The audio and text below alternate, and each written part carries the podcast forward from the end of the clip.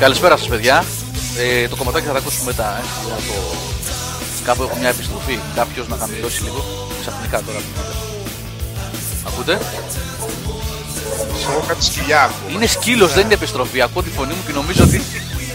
Σκυλιά είναι κάπου. Τα Ε, σκυλιά. αυτά ακούγονται. Δεν είναι τα γνωστά σκυλιά της γειτονιάς. Τώρα σταματάμε. Με το που Κάνε, αρχίζει κάνε εκπομπή, mute, έτσι. ρε, Παπαμάρη. Ε, ναι. Η μουσική έχει σταματήσει; Έχει σταματήσει η μουσική; Είχα ένα θεματάκι με το μίκτη λίγο παιδιά πριν βγούμε στον αέρα, αλλά νομίζω είναι. Πρέπει να είμαστε ok τώρα, έτσι. Λοιπόν, καλησπέρα σας. Ε, Δευτέρα 19 Σεπτεμβρίου είναι και έχουμε μεγάλη παρεόλα στα μικρόφωνα σήμερα στο webcast του Game Over. Ε, α, δεν ακουγόμαστε. Θέλω να μας γράψουν τα παιδιά στο chat ότι μας ακούνε γιατί βλέπω μιλάνε για άσχετα πράγματα.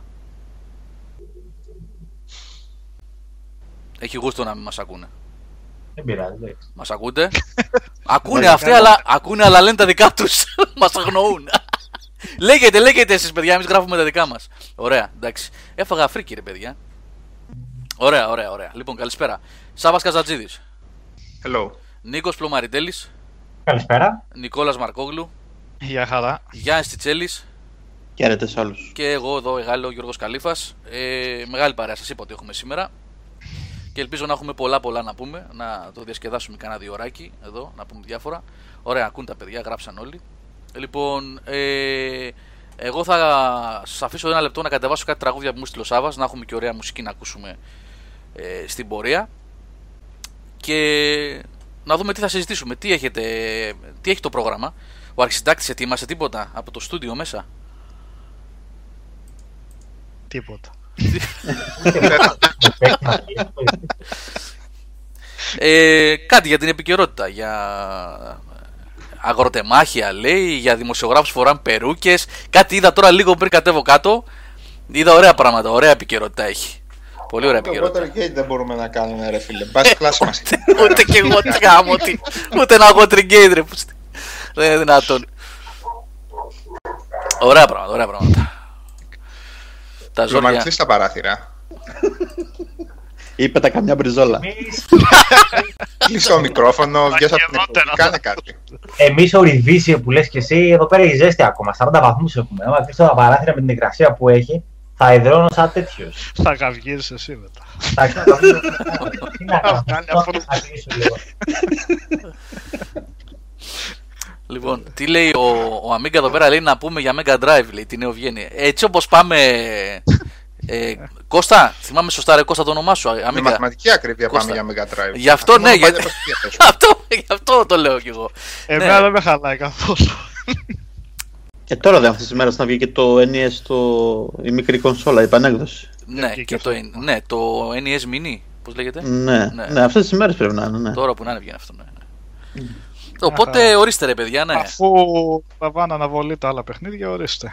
Κάναμε μια back to συζήτηση, basics. ναι, μια συζήτηση σήμερα το πρωί, μιλήσαμε το μεσημέρι στο τηλέφωνο με τον Σάβα και λέγαμε για αυτό, για τις κυκλοφορίες της περίοδου και του λέω για την, ε, για την Παρασκευή που μας πέρασε και του λέω την Παρασκευή που πέρασε κυκλοφόρησε Remaster τα τρία παιχνίδια Bioshock Remaster τα ε, τρία Dead Rising ε, Remaster σε εισαγωγικά τέλος πάντων ε, το Dragon Quest 7 για το 3DS ες, ετήσια κυκλοφορία του NBA 2K, ετήσια κυκλοφορία του Pro Evolution Soccer και remaster PS4 κονσόλα, το, το Slim. Έτσι τα πράγματα, ναι, τα πράγματα δεν πάνε καθόλου καλά. Δεν πάνε καθόλου καλά. Κώστα, α, σωστά θυμάμαι, Κώστα, ναι. οκ. Ναι, σωστά θυμάμαι. Λοιπόν, οπότε σχολιάστε μέχρι να βρω εγώ ball thrower εδώ. Μου έστειλε ο Σάββας, να τα ετοιμάσω, ναι. Εμένα μου φάνηκε λίγο remaster και το Deus Ex που έπαιξα, να πω την αλήθεια. Λίγο remaster του Human Revolution μου φάνηκε, το τελείωσα πότε προχθές. Τελείωσες. Α, το τελευταίο το τελείωσες. Ναι, ναι, ναι. Και Βελτιωμένο από το Human Revolution ήταν αυτό. Το remaster, γιατί τόσο. Δεν θέλω να πω, Δεν ρε σου παιδί, πολύ άρεσε δεν βασικά. άλλαξε. Σχεδόν, σχεδόν τίποτα δεν άλλαξε στη λογική του, του παιχνιδιού. Θα μου πεις γιατί να αλλάξει ένα καλό παιχνίδι, έτσι. Ναι. Δεν άλλαξε σε κάτι. Δεν, είχε, δεν, δεν υπήρξε εξέλιξη δηλαδή σχεδόν πουθενά, σε κανένα τομέα. Ε, Και μπορώ να πω ότι και από την άποψη των ιδίως των περιοχών σε ό,τι αφορά τις περιοχές για ένα next gen παιχνίδι που δεν μου φάνηκε και πάρα πολύ next gen από την αλήθεια από άποψη τεχνολογίας περίμενα λίγο παραπάνω. Τώρα αν όντως ισχύουν αυτά, αυτές οι φήμες περί του περιεχομένου που είχε κοπεί προκειμένου να πάει σε ένα τρίτο παιχνίδι και υπήρχε και κάτι άλλο που προοριζόταν για το Mankind Divided δεν το ξέρω αυτό το πράγμα. Αλλά δύο περιοχές και ένα ξενοδοχείο κάπου στο Λονδίνο στο τέλος, όχι ξενοδοχείο, ένα κτίριο κάπου στο Λονδίνο στο τέλος, δεν είναι και το next gen Deus Ex που, που περιμέναμε, έτσι νομίζω. Ναι. Συν το ότι είναι σαν να παίζεις ένα επεισόδιο μιας τηλεοπτικής σειράς και περιμένεις να δεις τι θα γίνει στο επόμενο. Έτσι. Ε, αυτό το άχαρο το φινάλε το είχε. Ναι, ναι. Το... Απ' την άλλη, δηλαδή. εμένα η υπόθεση με κράτησε πιο πολύ σε σχέση με το Human Revolution.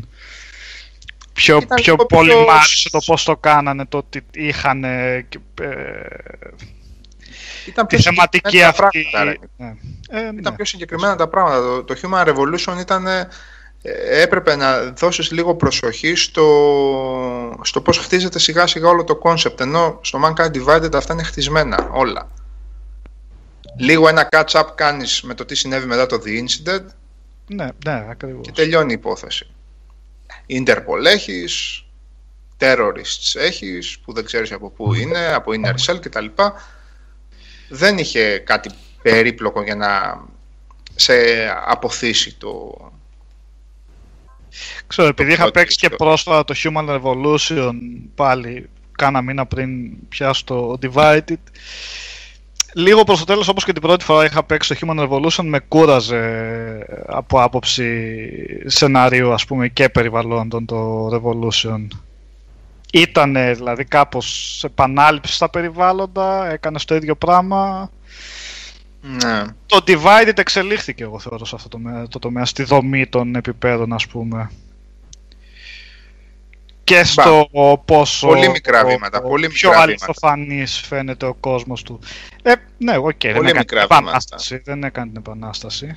Ε, βέβαια Αλλά το... άλλο όπως είπες και στην αρχή είναι sequel, δηλαδή γιατί να είμαστε ας πούμε πιο αυστηροί σε αυτό και όχι σε κάτι Gears of War, κάτι Halo, κάτι... Όχι. Α, α, απλά εντάξει ένα πολύ καλό πρώτο παιχνίδι.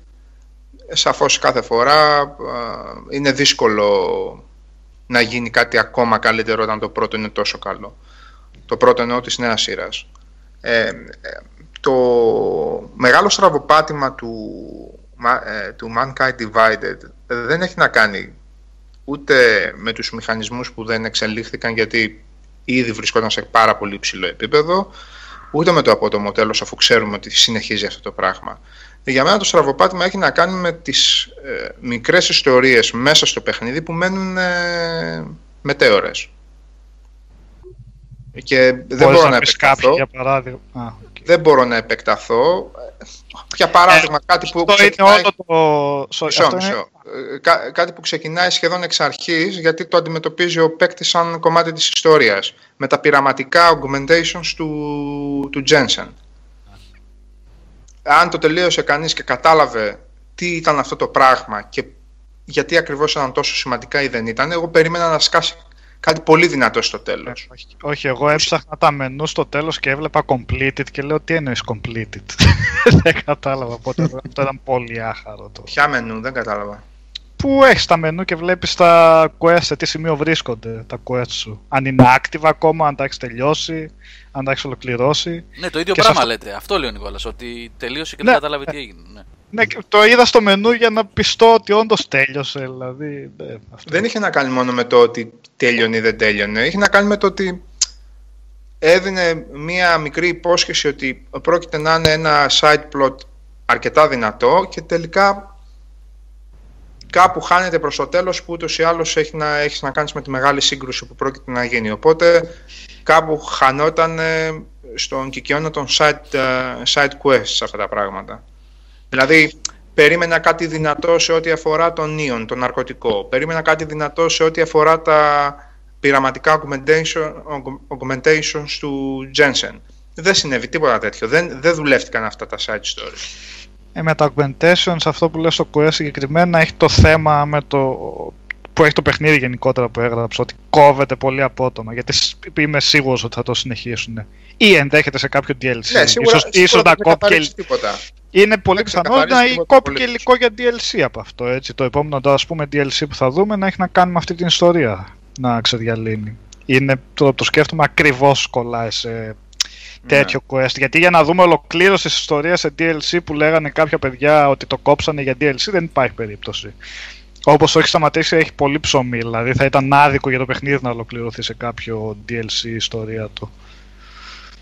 Να ρωτήσω Ναι, κάτι. από- Μήπως είναι... Από την άλλη. Ναι, για πες Γιώργο. Όχι, όχι, πες, Σάβα. Α, εντάξει, εγώ πάνω στο σκεπτικό το δικό σου και τον Νικόλα που ακούω τόση ώρα.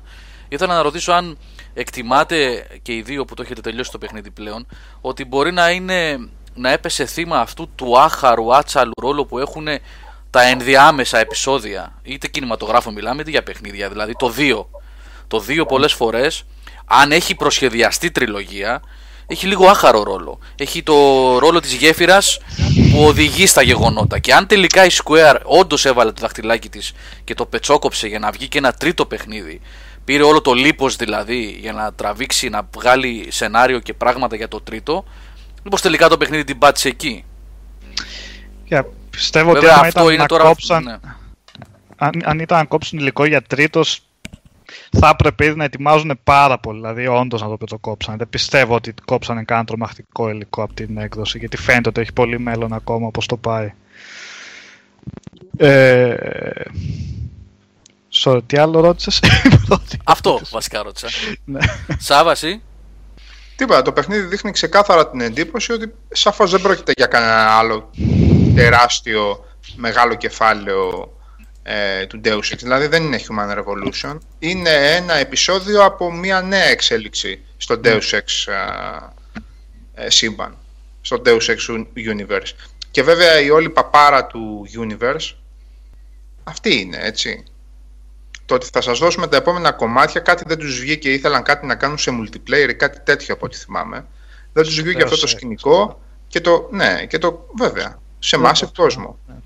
Και δεν τους βγήκε ακριβώς αυτό το σκηνικό και τ- αυτό το, αυτές τις ε, πομφόλιγες που σκάνει η εταιρεία στο ενοποιημένο σύμπαν που θα γίνονται φοβερά και τρομερά πράγματα και ο κόσμος θα μένει σκαλωμένος στις οθόνες για να δει μετά τι θα γίνει και όλα αυτά έγινε ένα παιχνίδι όπως το Mankind Divided καθόλου αξιόλογο και ζηλευτό σε ό,τι αφορά περιεχόμενο, ποιότητα κτλ. Το οποίο όμως από μόνο του δεν πολύ στέκει. Είναι ένα επεισόδιο στη δράση της Interpol σε ό,τι αφορά τον κύκλο των, ε, της σύγκρουσης μεταξύ augmented και natural ε, ανθρώπων. Ναι. Δεν εξελίσσει το όλο σύμπαν παραπέρα. Αντιθέτως, Έχει αυτές στο- τις ωραίες κοινωνικές προεκτάσεις σε μένα που μου αρέσαν βασικά, αλλά ναι, σαν... ε, Αυτά είναι Θεματολογία. συστατικά κομμάτια των ναι, Deus ναι, Ex. ναι, Πάντα. Ναι. Απλά σε αυτό ό,τι αφορά όπως το το- ρατσισμό, σε ό,τι αφορά την απομόνωση, σε ό,τι αφορά την, ε, τις ταμπέλες, ε, την κατηγοριοποίηση, τα γκέτο, εννοείται. Μέσα Απλά στο εδώ μου πολιτικό φαίνεται σχόλιο ότι το ήταν μια πήγαν ζωή. ένα βήμα παραπέρα το πώς το αποδίδουν και μέσω των gameplay μηχανισμών ας πούμε και του, της γραφής που έχει του κόσμου όλα. Πάντως αυτό που είπες Γιώργο για το άχαρο του δεύτερου κομματιού είναι άχαρο ακόμα και σαν δεύτερο κομμάτι. Δηλαδή και άλλα δεύτερα μέρη της τριλογίας υπάρ- τριλογιών υπάρχουν και το, το πηγαίνανε πολύ καλύτερα στο να κλείσουν κάποιες τρύπες και να ανοίξουν όρεξη για το επόμενο. Αυτό απλά τελειώνει άχαρα βασικά. Αυτό είναι το κυριότερο αρνητικό του για μένα. Νομίζω Γιώργο έχεις πει και εσύ Είναι- στην προ- στην προηγούμενη εκπομπή ότι κάτι σχετικά με αυτό ότι είχες διαβάσει ότι για να προλάβουν να δώσουν σχετικά σύντομα ένα τρίτο μέρος κάπως πιέστηκε η ομάδα να είναι πιο έτσι, Ναι, πιο βασικά, λι- λιτή ιστορία. Ναι, δεν είναι. ε, από το Jim Sterling το, το άκουσα στο βίντεο Ναι, που ναι, ετοίμασε ο Sterling πριν από κάνα 20 ημέρο, αν δεν κάνω λάθος. Έχει. Έχει και χιλιάδες views, εκατοντάδες χιλιάδες views νομίζω ήδη αυτό το βίντεο. Είναι γνωστό δηλαδή. Ότι αναφέρει ο Sterling πως κάποιος insider από την Eidos Montreal του ανέφερε αυτά τα πράγματα. Ότι ε, τελευταία στιγμή η Square μπήκε μέσα και είπε βάλτε microtransactions με κάποιο τρόπο μέσα στο παιχνίδι. Τι, με κάποιο Τους τη τρόπο. φέρανε όμως εδώ Έτσι πέρα, ακριβώς, τα με- με κάποιο τρόπο, microtransactions. ναι. Τα Με κάποιο χώσανε τρόπο, εντελώς βάλτε. αλλού. Πάλι καλά. Πουλάνε practice points κανονικά. έτσι. Ναι, ναι. Για το κυρίως παιχνίδι. Ορίστε. Για το κυρίως παιχνίδι ή για το bridge mode που έχει; Όχι, μπ- practice modes έχει, στο μπ- practice points, στο, στο shop. Κανονικά. Αγοράζεις και ανεβάζεις practice points. είναι λίγο υπερβολικό κάποιος να αγοράσει. Δηλαδή τα- θα τα θέλει κάποιος να αγοράσει practice points. Το κυρίως παιχνίδι μια χαρά παίρνει όσα χρειάζονται και παραπάνω. Ναι, δεν ξέρω ρε παιδί μου, τα έχει πάντως όπως έχει και credits, Ναι. τα οποία από ένα σημείο και μετά λίγο εντός εισαγωγικών farming αν κάνεις ψάχνουν, πιάνουν τα βάνη, πιάνουν 30, 40, 45 χιλιάδες. Λοιπόν, εντάξει αυτά, αυτά αν θέλεις τα αγνοείς, γιατί βρίσκονται εκεί, τα αγνοείς μεγαλοπρεπώς. Ένα πετσοκομμένο τέλος ή κάτι που φωνάζει ότι εμείς αφήσαμε περιεχόμενο για κάτι επόμενο παιδιά, δεν μπορείς να το αγνοήσεις. Τώρα μπορώ να εξηγήσω, αλλά θα ήταν full στα spoiler, ας πούμε, με χιλιάδες τρόπους, με δεκάδες τρόπους, ε, το γιατί αυτό το πράγμα είναι πετσοκομμένο και γιατί αφήνουν όλες τις ιστορίες που τρέχουν μέσα στο παιχνίδι μισές, αλλά εντάξει, αυτό έχει, έχει πολλά spoiler. Έχουμε Δεν- εδώ δεν πέρα. μπορώ τον- να το κάνω. Έχουμε στο chat ε, τον αντίλογο ώρα τώρα από τον Νίκο. Ο Νίκος 1979. Μην νομίζει ο άνθρωπος ότι. Ε, το παρακάμπτουμε. Λέει το MT χτίζει τον κόσμο πολύ καλά. Δεν βλέπω γιατί θεωρείται σε μειονέκτημα αυτό. Σα ίσα που το κάνει και εξαιρετικά είναι σαν να γκρινιάζουμε επειδή το Mass Effect 2 δεν ασχολήθηκε με τους ρήπε και επικεντρώθηκε στην ομάδα του Shepard. Και τι- τι να πούμε τώρα, εγώ δεν τα έχω παίξει. Τα, τα παιδιά τι έχουν να πούν. Δεν είναι αυτό το Ε, σημείο της, α, δεν είναι αυτό το σημείο της διαφωνίας. Δεν είναι αυτό το σημείο. Δεν μίλησε κανείς για κάποιον κόσμο που δεν χτίζεται πιστικά ή πολύ καλά. Είναι σαν να λέγαμε για το, το, το πώς είναι το φινάλι του Mankind Divided, όπως το βλέπω εγώ. Σαν να λέγαμε για το Mass Effect 2 που έχεις στο παράδειγμα. Τώρα, spoiler για το 2 δεν νομίζω να, πούμε, να χρειάζεται. Έτσι. Για το Mass Effect Να- 2 εννοείς. να το θε- Ναι. Ναι, ωραία, δεν νομίζω εντάξει. Να σου λέει τελική αποστολή ότι μαζέψαμε όλη την ομάδα, ετοιμαζόμαστε για να κάνουμε ντου εκεί πέρα που πάνε για τους Reapers, θυμάστε, η αποστολή αυτοκτονίας και να πέφτουν οι τίτλοι τέλου τους πριν καν φύγουν, ας πούμε, κάπως έτσι. Με τον πλέον Ναι, σχε- άχαρο τρόπο. εντάξει, Σχεδόν. Ε, ε, παράλληλα, ε, χρησιμοποιώντας Ναι. αυτό το παράδειγμα, επειδή λέει και ο Νίκος ότι σαν γκρινιάζουμε το Mass Effect 2 που επικεντρώθηκε στο ομάδα του Shepard. Τελειώνει πολύ άτσαλα αυτό. Περιμένεις ότι θα έχει συνέχεια, ακόμα και να ξέρεις ότι υπάρχει τρίτο μέρος. Δεν, δεν- Τελειώνει απλά σαν μια απλή αποστολή, παιδιά. Δεν είναι ότι είναι κά- κάποιο επικό φινάλε, κάπως έτσι.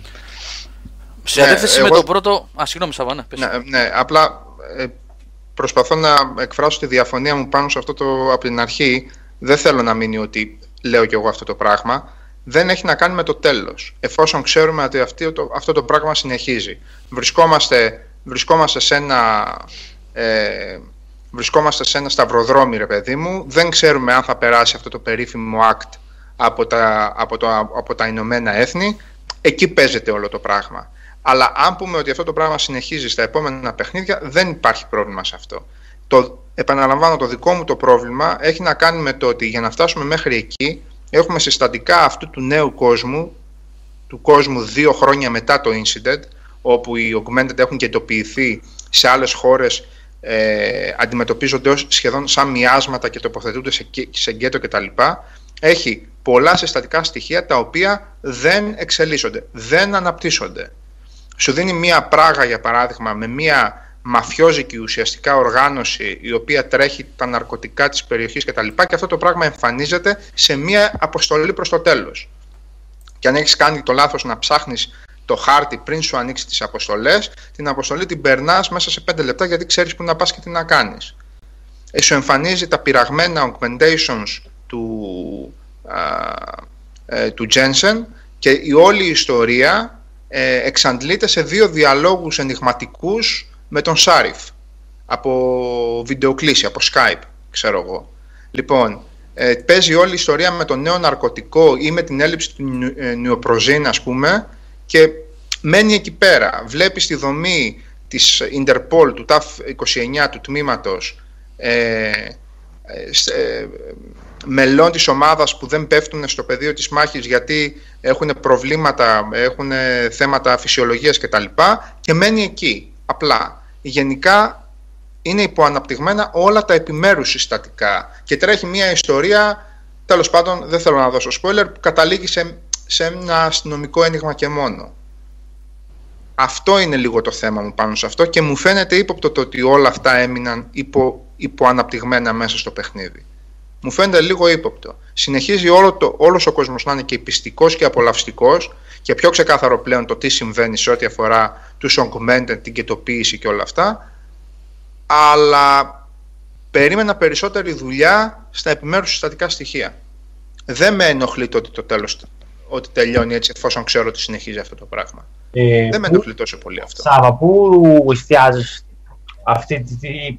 Πούμε, για ποιο λόγο είσαι καχύποπτος, να το πω είναι σωστή λέξη; Δεν δουλεύτηκαν, ναι, δεν δουλεύτηκαν. Δηλαδή, παιδιά, σώνεται με, αυτό, με αυτή την ιστορία να βγάλουμε το παιχνίδι. Σώνεται γιατί έχουμε να δουλέψουμε για το τρίτο. Τελείως ξεκάθαρα. Και μιλάμε για πέντε χρόνια μετά, έτσι. Δεν ήταν ε, πολύ κοντινές κυκλοφορίες. Ναι, ε, φαντάσου όμως αν, αν τρέχει, αν τρέχει, ναι, αν, τρέχει το τρίτο από πίσω, όντως, ναι. Αλλά να μην δίνει, απλά δεν θέλω να δώσω την εντύπωση ότι δεν μου άρεσε κάτι μέσα στο παιχνίδι, γιατί από εκεί και πέρα το παιχνίδι είπαμε σαν περιεχόμενο, σχεδιασμό επιπέδων, ε, ε, κόσμο, αίσθηση κόσμου, lore, μέσα από τα email, από τα pocket secretaries, από, από όλα αυτά τα επιμέρους στοιχεία, το παιχνίδι είναι πάρα πολύ πλούσιο. Οπότε μιλάμε πιο πολύ, τώρα σχολιάζουμε την πολιτική που έχει ακολουθηθεί και όχι το παιχνίδι αυτό καθ' αυτό. Έτσι, για μια ακόμα φορά δηλαδή το ότι πώς επεμβαίνουν, αν επεμβαίνουν κάποιοι και κάνουν ζημιά στο τελικό αποτέλεσμα ή μάλλον όχι στο τελικό αποτέλεσμα, κάνουν ζημιά στο παιχνίδι. Ε, αυτή, την αίσθηση, αυτή η αίσθηση δίνεται. Έτσι μου φαίνεται εμένα τουλάχιστον. Η οποία ενδεχομένως να επιβεβαιωθεί ε, έτσι, η καχυποψία σου ε, σε 10 μέρες που βγαίνει το πρώτο DLC και στην πορεία, έτσι. Θα δούμε τι θα είναι αυτό. Καλά, θα δούμε ναι, και τι ναι. υλικά θα έχουν αυτά. Το ναι. θέμα είναι βασικά ότι είναι πολύ ύποπτο που ένα μόλις μήνα μετά την κυκλοφορία του παιχνιδιού βγαίνει ήδη πρώτο DLC, έτσι. Δηλαδή δεν ξέρω τι υλικό θα έχει μέσα, αλλά ε, δεν μου φαίνεται και τόσο φοβερό να. Αυτό είναι ξεκάθαρο. Το δίνανε αναβολή ένα μήνα, ξέρω εγώ, για να βγει πιο ολοκληρωμένο το παιχνίδι. Όχι, αυτό είναι ξεκάθαρα κομμένο από το παιχνίδι. Δεν μπορεί ναι, 20 ναι. μέρες. Ναι, είναι προφανές, δεν γίνεται. Ναι. Ε, το DLC, Νικόλα, θα είναι συνέχιση άμεσα της ιστορίας ή θα πιάνει ένα κλαδί από κάπου και θα. Ε, μάλλον ένα κλαδί, όπως δεν θυμάμαι ακριβώς τι σενάριο είχε, αλλά διαβάζοντας την ανακοίνωση φαινόταν ότι μάλλον κάποιο παράπλευρο κομμάτι θα είναι. Θα ήταν λίγο ακραίο να προχωρήσει. Και πάλι, πάλι όσο και αν προχώρησε το DLC, έχει, αυτό έχει πολύ, πολύ ψωμί ακόμα υπόθεση. Δεν γίνεται δηλαδή να κλείσει κάποια ουσιαστική τρύπα. Όσο μιλάμε τώρα, εμεί Μιλάμε για DLC, έτσι. Δεν μιλάμε για expansion pack προφανώς. Ναι, κάτι ναι. όπως είχε κάνει το Witcher. Οπότε δεν περιμένω κάτι περισσότερο από δύο-τρεις αποστολές το πολύ, ξέρω εγώ. Ναι, έλεγα τώρα ότι όσο μιλάμε εμείς έχει ξεκινήσει μια πολύ ενδιαφέρουσα συζήτηση στο chat, παιδιά, βλέπω εδώ τώρα. Ε, μιλάνε, κάποιοι υποστηρίζουν τα παλιά παιχνίδια, ότι παίζαμε χωρίς updates και DLCs. Ο Κώστας ο Αμίγκα, ας πούμε. Ο Σερίφης λέει ότι διαφωνεί, ότι μπορεί να τα βάλει και τώρα να παίξει στο PC του και να φορτώνει σε ένα δευτερόλεπτο, αλλά δεν τον τραβάνε. Υποθέτω, Σερίφη, εννοείς ότι δεν μπορείς να να τα παίξεις λόγω τεχνολογίας γραφικών κτλ. Έρεσε Γιώργο τώρα αντικειμενικά, άμα καλά, πώς λέει και ο Αμίγκα, τα ρέτρο, αλλά τώρα άμα βάλεις ένα καλό μοντέρνο παιχνίδι με ένα παιχνίδι της δεκαετίας του αρχής δεκαετίας 90, εντάξει. Ακόμα και platformer. Ναι. Ε, διαφωνώ. Ξέρεις τι γίνεται, να σου πω κάτι Νίκο, Νίκο Πλωμαριτέλη. Εγώ συμφωνώ μαζί σου, συμφωνώ, κυρίως σε ό,τι έχει να κάνει τα πρώτα 3D παιχνίδια όμως. Αυτό, αυτό. Δηλαδή, τα πρώτα 3D παιχνίδια ε, γενιά Sega Saturn και PlayStation 1 του 94, 95, 96, ίσως και 97, εκεί δηλαδή που πρωτοξεκίνησε αυτή η ιστορία με το 3D, ο πυρετός ας πούμε, ε, όντως αυτά δεν βλέπονται και δεν παίζονται σήμερα. Πολλά από αυτά, αν όχι όλα, πολλά από αυτά, εντάξει δεν μπορεί να πεις για όλα. Δηλαδή μπορείς πολύ πιο εύκολα να παίξεις ένα ε, 2D side-scrolling platformer, ένα Metroid, ένα... Ναι, εντάξει, να σου πω ένα να κάνω μια Castlevania. ερώτηση. Ναι. Ένα Donkey Kong να βάλεις τώρα και να το βάλεις σε σχέση με το τελευταίο Ratchet Clank. Ποιο θα Μα έπαιρνε. είναι διαφορετικά παιχνίδια, διαφορετικό Είναι είδος. δε... σαν platformer, ρε παιδί μου, κάπου... Ε, δεν μπορείς να τα συγκρίνεις αυτά τα δύο άμεσα. Και, εμπα- και πάλι όμως το Donkey Kong, εγώ το έπαιξα και πέρσι αυτό πάλι. Πάλι το ευχαριστιέμαι. Super Mario, Castlevania, όλα αυτά αν τα παίξεις μια χαρά κρατιούνται σήμερα. Ε, για τα platform. Και εκείνη η 16-bit εποχή. Θα, θα βάλεις και θα παίξεις, ας πούμε, Super Mario. Δεν ρωτάω, είναι ερώτηση, έτσι. Ναι, μα το έχω Το κάνει. Super κατά Mario το 64 κάνω αυτό. παίζεται, Άμα γιατί- συνδέσω... Α, ε, για το Super Nintendo λέω εγώ, το άλλο. Ναι. για το... Έχω άλλη άποψη. Ναι. Είναι άλλο, ένα λεπτό για να μην μπερδευόμαστε. Εγώ επαναλαμβάνω ότι η δυσκολία, τουλάχιστον η προσωπική, στο να παίξω παλιά παιχνίδια είναι κυρίως στις πρώτης γενιάς 3D παιχνίδια, τα οποία ε, έχουν πολύ κακή απεικόνηση και όταν τα βάλεις δε σε έναν emulator σε PC, σε υψηλή ανάλυση σήμερα, γιατί είχα τολμήσει πριν από λίγο καιρό να το κάνω αυτό στο λαπτοπάκι μου, να δω κάποια παιχνίδια του, του PS1. Ε, παιδιά δεν είναι. ε, Έχουμε ξεχάσει έτσι, λόγω νοσταλγίας και τα λοιπά, αλλά τα παιχνίδια δεν παίζονται και δεν βλέπονται τα περισσότερα από αυτά. Και Τα, η- τα πρώτα πολυγονικά κυρίως. ναι, ναι, ναι, μιλάμε τώρα σας είπα πάλι, 95, 96, εκεί 97 Ε, και τι- του, και του Nintendo 64 πολλά παιχνίδια δεν βλέπονται σήμερα. Όταν, και όταν μιλάμε για Mario και για Donkey Kong και τα λοιπά, εκεί μπορείς ε, να παραβλέψεις κάποια πράγματα γιατί είναι το art που σε βοηθάει. Καταλαβες, είναι Εντάξει, άλλο δεν πράγμα. είναι μόνο- δεν είναι μόνο το art ή αυτό, είναι ότι είναι παιχνίδια τα οποία οι μηχανισμοί τους έχουν όχι ξεπεραστεί. Βγήκανε πιο περίπλοκοι μηχανισμοί, η- το gaming προχώρησε, κατάλαβες, με αυτή την έννοια. Εξελίχθηκε. Τώρα, τώρα είμαστε σε φάση στασιμού πληθωρισμού που λέει ο λόγος. Τώρα έχουμε στασιμότητα. Το τελευταία τριετία που δεν μπορούμε να δούμε καινούργια πράγματα. Είναι σαν να βλέπεις άλλο πράγμα τα παλιά video games μετά, από το 2003, ξέρω εγώ, μέχρι το 2010-2011. Είναι στο πόσο μπροστά πήγε το όλο πράγμα. Δεν ξέρω, δηλαδή είναι απλά, εγώ τα βρίσκω πιο περίπλοκα. Ε, καλύτερα τώρα αν περούσαμε πιο καλά ή όχι, μεγαλώνουμε κι εμείς. Έτσι, δύσκολα αφήνεις πίσω σου παιχνίδια τα οποία έχεις περάσει καλά 10 χρόνων. Πάντα στο μυαλό σου θα είναι κάπως. Δεν υπάρχει περίπτωση. Δεν ξέρω, εγώ ένα StarCraft έπαιξα τις προάλλες για πρώτη φορά στη ζωή μου, το πρώτο. και μου φαίνεται πιο φρέσκο από ποτέ, για παράδειγμα. Ε, Ε, παιδιά, για να μην μπερδευόμαστε, αλλά- γιατί βλέπω εδώ στο chat τα παιδιά γράφουν διάφορα, πετάνε διάφορους τίτλους παιχνιδιών. Το Cameo και το Okami τι σχέση έχουν με αυτά που λέμε τόση ώρα; Δεν λέω. Έτσι, για να μην παρεξηγούμαστε. Ε, Το Cameo είναι παιχνίδι του 2006. Το Okami είναι του 5 Σάβα. Ρωτάω γιατί το έχεις παίξει πολλές φορές εσύ γι' αυτό. Ε, το τελευταίο του launch. PlayStation 2 ήταν. Ναι. Ναι, το Ποιο 4. λες το... Ο Το Okami. Okami. Ο Κάμι, ο Κάμι. Κάμι. Το 6, το 6, το 6. Το Α, έξι. το Κάμι. Ναι. Ναι. 6, ένα χρόνο μετά τη νέα γενιά. Λοιπόν, δεν έχουν καμία σχέση αυτά, παιδιά, με αυτά που αναφερόμαστε τόση ώρα. Τουλάχιστον από αυτά που είπα εγώ. Εγώ είπα ότι είναι πολύ δύσκολο να παίξεις τα πρώτης γενιάς, τα πρώτα 3D που βγήκαν σε Sega Saturn, PlayStation 1 και τα πρώτα του Nintendo 64. Εγώ επιμένω. Της Nintendo, όπως έγραψε ένα παιδί παραπάνω, ε, κάποιοι τίτλοι όντως ε, έχουν αντέξει τον χρόνο, κυρίως λόγω art, παιδιά. Επαναλαμβάνω και το Ocarina και το Super Mario έχει αντέξει, Super Mario 64. Άλλο αυτό ότι έχουν αντέξει πολλά παιχνίδια, άλλο έχουν αντέξει στον χρόνο. Αλλά είναι ένα στάδιο πίσω. Έχουν εξελιχθεί τα παιχνίδια, γίνανε καλύτερα σε κάποια φάση. Κατά τη γνώμη μου, έτσι τώρα, αν αρέσει σε κάποιον άλλον. Να σου πω κάτι, Τώρα. Νίκο. Κάποια, Δεν θα πω. κάποια, ε, κάποια παιχνίδια, ε, είτε είναι το 2005, είτε το 2012, είτε το 2016, είναι πολύ πίσω από το Super Mario 64 σε εξέλιξη gameplay. Έχει τέτοια πράγματα αυτό το παιχνίδι και πολλά άλλα εκείνης της εποχής που μάλλον αντίστροφα έχουν προχωρήσει κάποιοι developers μέσα στα χρόνια. Έχουν ε, απλοποιήσει πράγματα, έχουν ε, απλοποιήσει μηχανισμούς ή έχουν ε, ε, τα έχουν κάνει έτσι όπως λέμε συχνά τώρα αυτή η έκφραση είναι λιγάκι καραμέλα, τέλος πάντων πιο casual πολλά πράγματα έχουν γίνει για να γίνονται πιο αρεστά σε ένα πιο ευρύ κοινό. Ε, Καλά, εγώ πάλι μιλάω για λίγο πιο πίσω. Εντάξει, τώρα γιατί και με το 64 τον Nintendo δεν έχω σχέση με το μηχάνημα, δεν έχω παίξει πράγματα εκεί πέρα. Οπότε είναι, είναι και αυτή μια ενδιάμεση άλλη περίοδος. Που εκεί πέρα δοκιμάστηκα ένα πράγμα. Αλλά εφόσον δεν έχω καλύτερα να μιλήσω, εγώ μιλάω για πιο παλιά. Έτσι, για NES, για Mega Drive.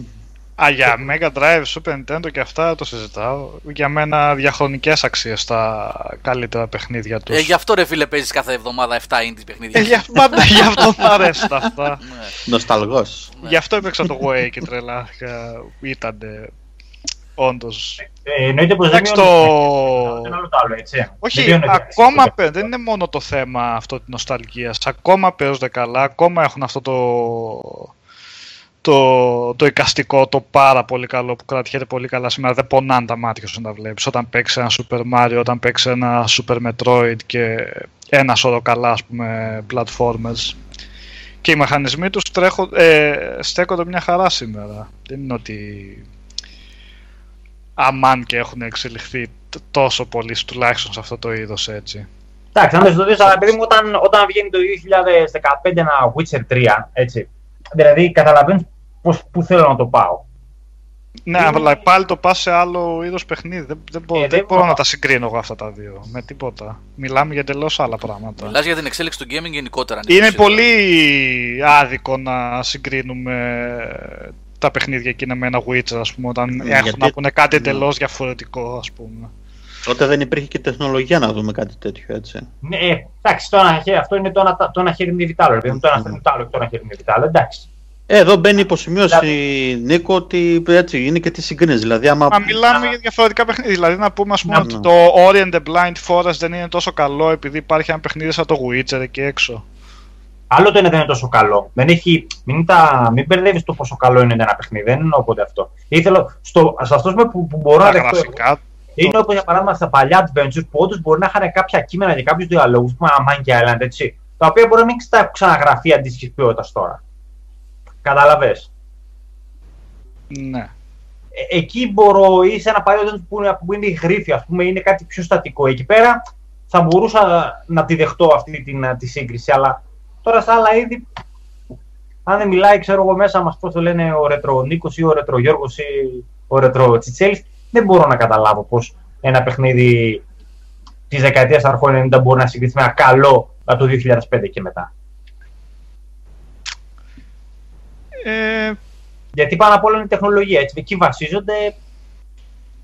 ε, όχι μόνο η τεχνολογία, είναι και το gameplay που είναι πολύ βασικό σε εκείνη την εποχή στα 16 bit ας πούμε. Ε, Καλά. Ε, Ένα, Ναι, το Super Mario, επειδή πιάσαμε αυτό, το πόσο σφιχτοί οι μηχανισμοί είναι στο platform και τι ποικιλία έχεις σε επίπεδα και τι διάρκεια, σπάνια τη βλέπεις ακόμα και σήμερα σε, σε platform παιχνίδια. Ναι, Νικόλα, να Τι πω να- κάτι εδώ πέρα. Ένα λεπτό γιατί έτσι μέσα στη νοσταλγία και με τη γεροντουντουλίαση που μας πιάνει, ξέρεις, τότε ήταν όλα καλά. Κάθε φορά η μεγαλύτερη γενιά λέει ότι το παρελθόν ήταν καλύτερο. Ε, ξεχνάμε ότι για, κάθε, για ένα Super Mario που υπήρχε, για κάθε Super Mario που υπήρχε, ή για κάθε Silent Hill 1 ή για κάθε Resident Evil ή για Metroid, υπήρχαν καμιά 20-30 έτσι, ε, κλόνοι ή τέλος πάντων, αν όχι κλόνοι, γύρω-γύρω παιχνίδια προσπαθούσαν να κάνουν κάτι παρόμοιο που δεν παίζονταν, έτσι. Ε, καλά εννοείται. Ναι. Απλά εμείς λέμε για παιχνίδια που αξίζανε όντως τότε. Δεν θα πούμε για την κάθε σαβούρα που υπήρχε. θέλω Ναι, να σου αλλά πω- είναι, Ναι. είναι λίγο άδικο γιατί θυμάσαι συνήθως την αφρόκρεμα. Ακριβώς, και ναι, ξεχνάς, ναι. ξε- ναι, ξεχνάς τη, τη πούλπα, ας πούμε. Το έχω ξαναπεί Και αυτό, με- παιδιά, που Ναι. τότε και δεν είχαμε και δυνατότητα να τη ψάξουμε. δεν υπήρχε ίντερνετ και πηγαίναμε και βλέπαμε και τα. Δεν είχε και HDR, ε, τότε ναι. Ε, τα, Ναι. τα screenshots πίσω και δεν ξέραμε τι παίρναμε. Γουρούνι στο σακί πολλές φορές. Γουρούνι στο σακί και γελάγαμε μετά. Καθόμαστε και Το Rise of γελάγαμε. the Robots, ποιοι καημένοι το πήραν. Άρα για. Έτσι. Ή το άλλο που έχει κάνει εσύ, Ναι. Νικόλα, ένα παλιότερο, πώς το λέγανε. Με τις νταλίκες που είχες. τις δα- Το Big Rigs. Το Big Rigs, ναι, ναι. Ποιο αυτό το, το χειρότερο παιχνίδι όλων των εποχών. Το χειρότερο, ναι, μακρά. Παραμένει για μένα. Παραμένει. ε. Τώρα αυτό που έγραψε ο φιλαράκος μας εδώ, ο Γκάρθας πιο πάνω, που λέει ότι αλλιώς ξεκίνησε η συζήτηση και λέμε για την τεχνολογία και ότι τότε κοιτούσαμε το gameplay και όχι την τεχνολογία. Επίσης διαφωνώ εδώ. Και, και την τεχνολογία κοιτούσε εδώ το κόσμο. Πάρα πολύ. Ο, και όποιος... Πω, ε, τι, Mega Drive με Super Ω, Nintendo θα εννοείται. πιάσεις Master System αυτά. Τι λέμε τώρα. και νομίζω ότι Ε, Super Nintendo εννοείται. σε ήταν κάποιο το- επίπεδο ήταν και χειρότερη η κατάσταση τότε. τότε βα- βγάζαμε φασολάκια, κουκιά και μετά μετράγαμε. Μετράγανε τους πόντους. Πόσα bits έχει αυτό, πόσα, σα- τι sample rate έχεις στο τσιπάκι του ήχου. Αυτό, εγώ έχω Yamaha τσιπάκι ήχου, όχι εσύ έχεις της IBM, ξέρω εγώ. Ε, ήταν για γέλια η κατάσταση μεταξύ. Αυτές είναι ασθένειες του gaming κόσμου που υπάρχουν, πώς το λένε, εξαπαλώνουν ήχων. Δεν, δεν, όχι, δεν είναι ότι ξεκίνησαν τώρα. Πάντα έτσι ήταν. Και πιο παλιά, θυμάσαι με τα Amiga και με τα... Και πρόσφατα, ο Σάβα το ξέρει καλύτερα γιατί το είχε μελετήσει το θέμα, το τι είχε γίνει ε, με PS2 Xbox και PS3 Xbox 360 δεν περιγράφεται, έτσι. το τι είχαν, τι σφαγές γινόντουσαν και πώς μετράγανε τα, την επεξεργαστική ισχύ του κάθε μηχανήματος και όχι εγώ έχω καλή. Έχει γίνει λίγο πιο ήπια η κατάσταση με αυτό μου φαίνεται. Για κάποιο λόγο. Ναι, γιατί ο κόσμος δεν ξέρει τι να συγκρίνει. ίσως, Και είναι τα ίσως. συγκρινόμενα μεγέθη, κατάλαβες. ναι, ναι. Γιατί θα σου πει, όχι ρε φίλε, εγώ ε, μιλούσα για το Pro. Α, εγώ μιλούσα για το Scorpio. Ναι, αλλά υπάρχει το One. Ναι, αλλά ποιο One; Το One 4K HDR ή το One το απλό; Κατάλαβες. Και έχει γίνει λίγο ανημού η κατάσταση. HDR10 ή Dolby Vision. Παιδιά, Ναι. αυτό διάβασα ένα πολύ ενδιαφέρον άρθρο που κάποιο παιδί νομίζω το έβαλε στο φόρουμ. Τώρα είναι λίγο εμβόλυμο αυτό, αλλά μιας και είπε για HDR και για τα χάλια αυτά που ζούμε το τελευταίο διάστημα. Ε, εδώ έχω μεγάλα θέματα τώρα με το πρωτόκολλο το HDR, το οποίο κανείς από ό,τι έχω καταλάβει δεν το έχει λάβει υπόψη του, ενώ από Sony και Microsoft, ε, ακόμα πολύ σοβαρά. Ε, και έχει να κάνει με το πρωτόκολλο HDR, γιατί υπάρχουν δύο. Υπάρχει το HDR10 το οποίο είναι open και το Όχι προτιμ- πρωτοκόλλο, πρό- πρότυπο. Πρότυπο, συγγνώμη. Για- Ευχαριστώ Γιάννη. Ναι, ναι. Πρότυπο, ναι. Ναι. Λοιπόν, το Dolby Vision έχασε λέει εδώ ο Χρόνης, ναι, αλλά πρόσεξε, είναι πάρα πολύ νωρίς. Ακόμα δεν ξεκίνησε, οπότε δεν ξέρουμε αν έχασε. Γιατί Ναι. το Dolby Vision είναι high end. Το δεν έχω ιδέα τι είναι. Ναι, διάβασα λίγο τα Άλλοι specs. μπορεί να μην ξέρουν τι είναι, Ναι. μήπως να πείτε. Υπάρχει ένα Κοίτα. πλο- Ναι, υ- υπάρχουν δύο πρότυπα λοιπόν HDR. Ε, για όποιον ενδιαφέρεται να μάθει για HDR. Εγώ πιο πολύ το λέω κυκλοπαιδικά για να δούμε πόσο μάτια είναι αυτή η κατάσταση. Λοιπόν, ε, υπάρχει το HDR10 που είναι ανοιχτό προ- πρότυπο, όπως είπε ο Γιάννης σωστά, και το Dolby Vision το οποίο πρέπει να, είναι, να πληρώνεις δικαιώματα για να το βάζεις στη συσκευή σου. Τι Όπως Dolby? το Dolby Digital, το DTS, το πρωτόκολλο ήχου, το πρότυπο ήχου μάλλον. Λοιπόν, ε, προτιμούν οι περισσότερες κατασκευάστρες τηλεο, τηλεοράσεων το HDR10 που είναι ανοιχτό γιατί δεν πληρώνουν δικαιώματα κλπ. κλπ. Το οποίο όμως έχει πολύ πολύ μικρότερο εύρος απεικόνησης χρωμάτων και φωτεινότητας κλπ. κλπ. Τώρα πολύ γρήγορα σας τα λέω διαβάζοντας αυτό το άρθρο. Έτσι.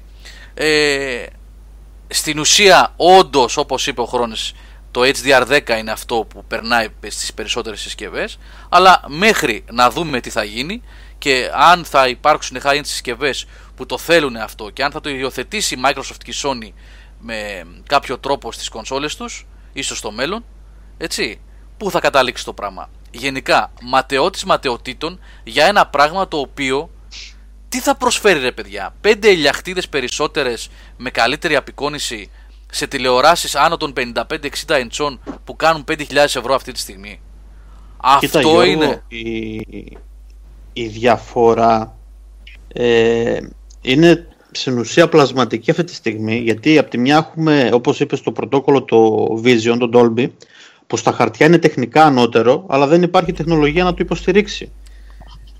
Δι, ούτε στις πλάσμα, γιατί είπες είναι πλάσμα. Όχι, όχι, όχι. Δεν υπάρχει. Όχι, ε, Πλασματική.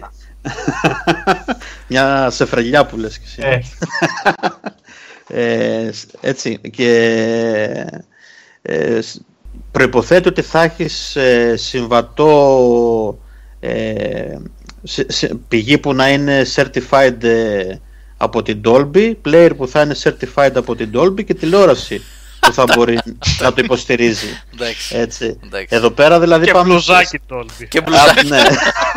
Για να κάνεις τα βλέπεις. Ναι. ε, σ- γιατί στην ουσία το H- HDR ε, έτσι τώρα κι εγώ αναπαράγω λόγια ανθρώπων που γνωρίζουν, έχουν δει και έχουν ε, πέντε γνώσεις παραπάνω από εμάς. Ε, και εγώ από κάποια sites που ασχολούνται πολύ με AV διάβασα άρθρα, έτσι, ναι. Ακριβώς Ναι, για να και δω εγώ τι είναι αυτή η έχω- ιστορία, έχω- ναι, ναι. Έχω μιλήσει ας πούμε, με ανθρώπους που κάνουν επαγγελματικό calibration ας πούμε, σε home cinema και σε αίθουσες κινηματογραφικές κτλ. Οι οποίοι, συγγνώμη, μου είπε- παρένθεση εδώ πέρα, Γιάννη. Τα παιδιά αυτά Ναι. που κάνουν calibration, από όσο έχω μάθει, παίρνουν και καλά λεφτά. Ε. Ε, στην Ελλάδα όχι και τόσο, Α, ε, γιατί στο εξωτερικό οι τιμές είναι τρελές, έτσι. Όπως και τρελή είναι η διαφορά που μπορείς να δεις σε ένα καλό monitor σε, καμιά, σε, σε ένα καλό projector ε, έχοντας κάνει calibration και χωρίς να έχεις κάνει. Γιατί στην ουσία Μάλιστα. αυτό, ναι, αυτό σου Ναι, ναι, ναι. ε, δείχνει το μέγιστο που μπορεί να αποδώσει η συσκευή. Τώρα το, το κομμάτι το γιατί δεν έρχονται καλυμπραρισμένα τα εργοστάσια είναι ε, ο, ο ένας λόγος είναι ότι άμα καθόταν να το κάνει κάθε εταιρεία δεν θα υπήρχαν τηλεοράσεις των 500 ευρώ. Όλες θα κάναν 2 και 3 χιλιάρικα και πιο φθηνές. Και το δεύτερο είναι γιατί κάθε πάνελ έχει τα δικά του Ναι, ναι, ναι. φυσικοχημικά χαρακτηριστικά. Έτσι, από τη στιγμή που μιλάμε για LED και φωσφόρους και φωτεινές πηγές ε, και διόδους, όλα, κάθε πάνελ είναι στην ουσία μοναδικό. Ε, για να γυρίσουμε στο προηγούμενο. Το HDR, ο- άμα, άμα υλοποιηθεί σωστά, γιατί ακόμα όπως είπες και εσύ είμαστε στα σπάργανα, είναι, θυμίζει δηλαδή το πόλεμο που beta VHS, ε, DVD super, ε, super video CD που υπήρχε, H ε, DVD με Blu-ray κτλ. ναι, ναι. Και ως συνήθως επειδή δεν επικρατεί το, το τεχνικά καλύτερο στα χαρτιά, αλλά αυτό που υποστηρίζουν οι περισσότεροι, ε, εδώ πέρα από πίσω έχουμε από το ανοιχτό πρωτόκολλο, το HDR10 που λες, τους περισσότερους. Ε, οπότε ίσως να μην δούμε την πλήρη ε, ικανότητα του HDR σε μια ε, τηλεόραση. Ε, αυτό ήθελα να πω εγώ, ρε εσύ, Γιάννη, και συγγνώμη που διακόπτω λόγω της σκέψης τώρα, αλλά επειδή διαβάζοντας αυτά τα νούμερα εγώ που είδα, οι διαφορές μεταξύ του HDR10 και του Dolby Vision είναι χαοτικές στην απόδοση.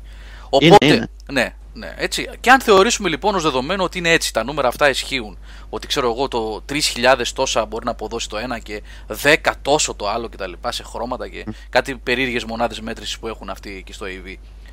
Τι θα, για ποιο λόγο να αναβαθμίσουμε σε τηλεοράσει HDR, αφού και πάλι θα μπούμε σε μια λούπα το ότι ναι, αυτό το HDR ήταν έτσι, αλλά σε δύο χρόνια να το, το πιο ε, ανανεωμένο HDR με πιο πολλά χρώματα. Και έτσι ε, έχουμε χάσει έτσι κι αλλιώς και η συζήτηση αυτή που γίνεται αυτή τη στιγμή είναι εκτός θέματος για το gaming, έτσι. Και μια αέναη ε, κατάσταση, δώσε λεφτά, πάρε μια άλλη τηλεόραση. Και, εντάξει, και οι τηλεοράσεις για όσους λένε ότι θέλουν να κάνουν κάτι σαν τα κινητά τηλέφωνα, ε, να αλλάζουμε κάθε τρία χρόνια κονσόλες και τηλεοράσεις, καλά κονσόλα πες ότι την αλλάζεις εφόσον έχεις τη δυνατότητα την οικονομική. Ε, τηλεόραση, τηλεόραση δεν θα κάθε καμιά τρία... μεγάλη, ναι. ναι, τι θα Ε, κάνεις δεν κάθε γίνεται. πέντε χρόνια να παίρνεις 60 τηλεοράσεις; Δεν γίνεται. Α- Απλά εκεί που ήθελα να καταλήξω εγώ είναι ότι ε, οι ειδικοί του χώρου θεωρούν το HDR πιο σημαντικό από την ε, ανάλυση μιας εικόνας. Δηλαδή, ακόμα και στο Full High Definition, όταν ε, άμα δεις μια εικόνα στη σωστή απόσταση, γιατί μην ξεχνάμε και αυτό, έτσι, μην, μην πέφτουμε στο τρυπάκι του 4K και του 8K. Για να δεις τις διαφορές αυτές πρέπει, δηλαδή ας πούμε στα σαλόνια μας, που έχουμε μια απόσταση 2 και 3 μέτρα, μιλάμε για πάνω από 55 inches για να δεις πραγματικό 4K. Δηλαδή μην περιμένει κάποιος ότι θα πάρει ε, 46 inches 4K και θα τις βλέπει από τα 4 μέτρα και θα βλέπει πραγματικό 4K. Γιατί και πολλές φορές και ο, Μι- και ο Μιχάλης στο φόρουμ έχει βάλει ένα αντίστοιχο γράφημα ότι όσο ανεβαίνει η απόσταση θέασης πρέπει να, να μεγαλώνουν και οι ίντσες της οθόνης. Οπότε το HDR άμα υλοποιηθεί σωστά, αλλά ακόμα είμαστε σε εμβριακό επίπεδο. Η ηρωνία Στον- ξέρεις σε όλα αυτά ποια είναι ρε Γιάννη Ναι. και τα παιδιά και παιδιά οι υπόλοιποι. Η ηρωνία είναι ότι από τη μία έχεις μια βιομηχανία gaming η οποία προσπαθεί ε, να σε οθήσει προς την αγορά νέας τηλεόρασης και την ε, εγκατάσταση νέας τεχνολογίας και νέας βάσης ε, δίνοντάς ως δέλεαρ, προσέξτε, ως δέλεαρ ε, την οπτική απεικόνηση μόνο και μόνο 4K HDR πιο κοντά στον, ε, στο ρεαλισμό στην πραγματική ζωή κτλ. Και την άλλη έρχεται και σου δίνει ένα νέο προϊόν, το VR, και δεν μιλάω μόνο για τη Sony, μιλάω για όλους έτσι. Ε, το οποίο VR, όταν το βάλετε στο κεφάλι σας, όχι 4K και HDR θα ξεχάσετε, θα νομίζετε ότι βλέπετε σχεδόν PlayStation 2 παιχνίδια.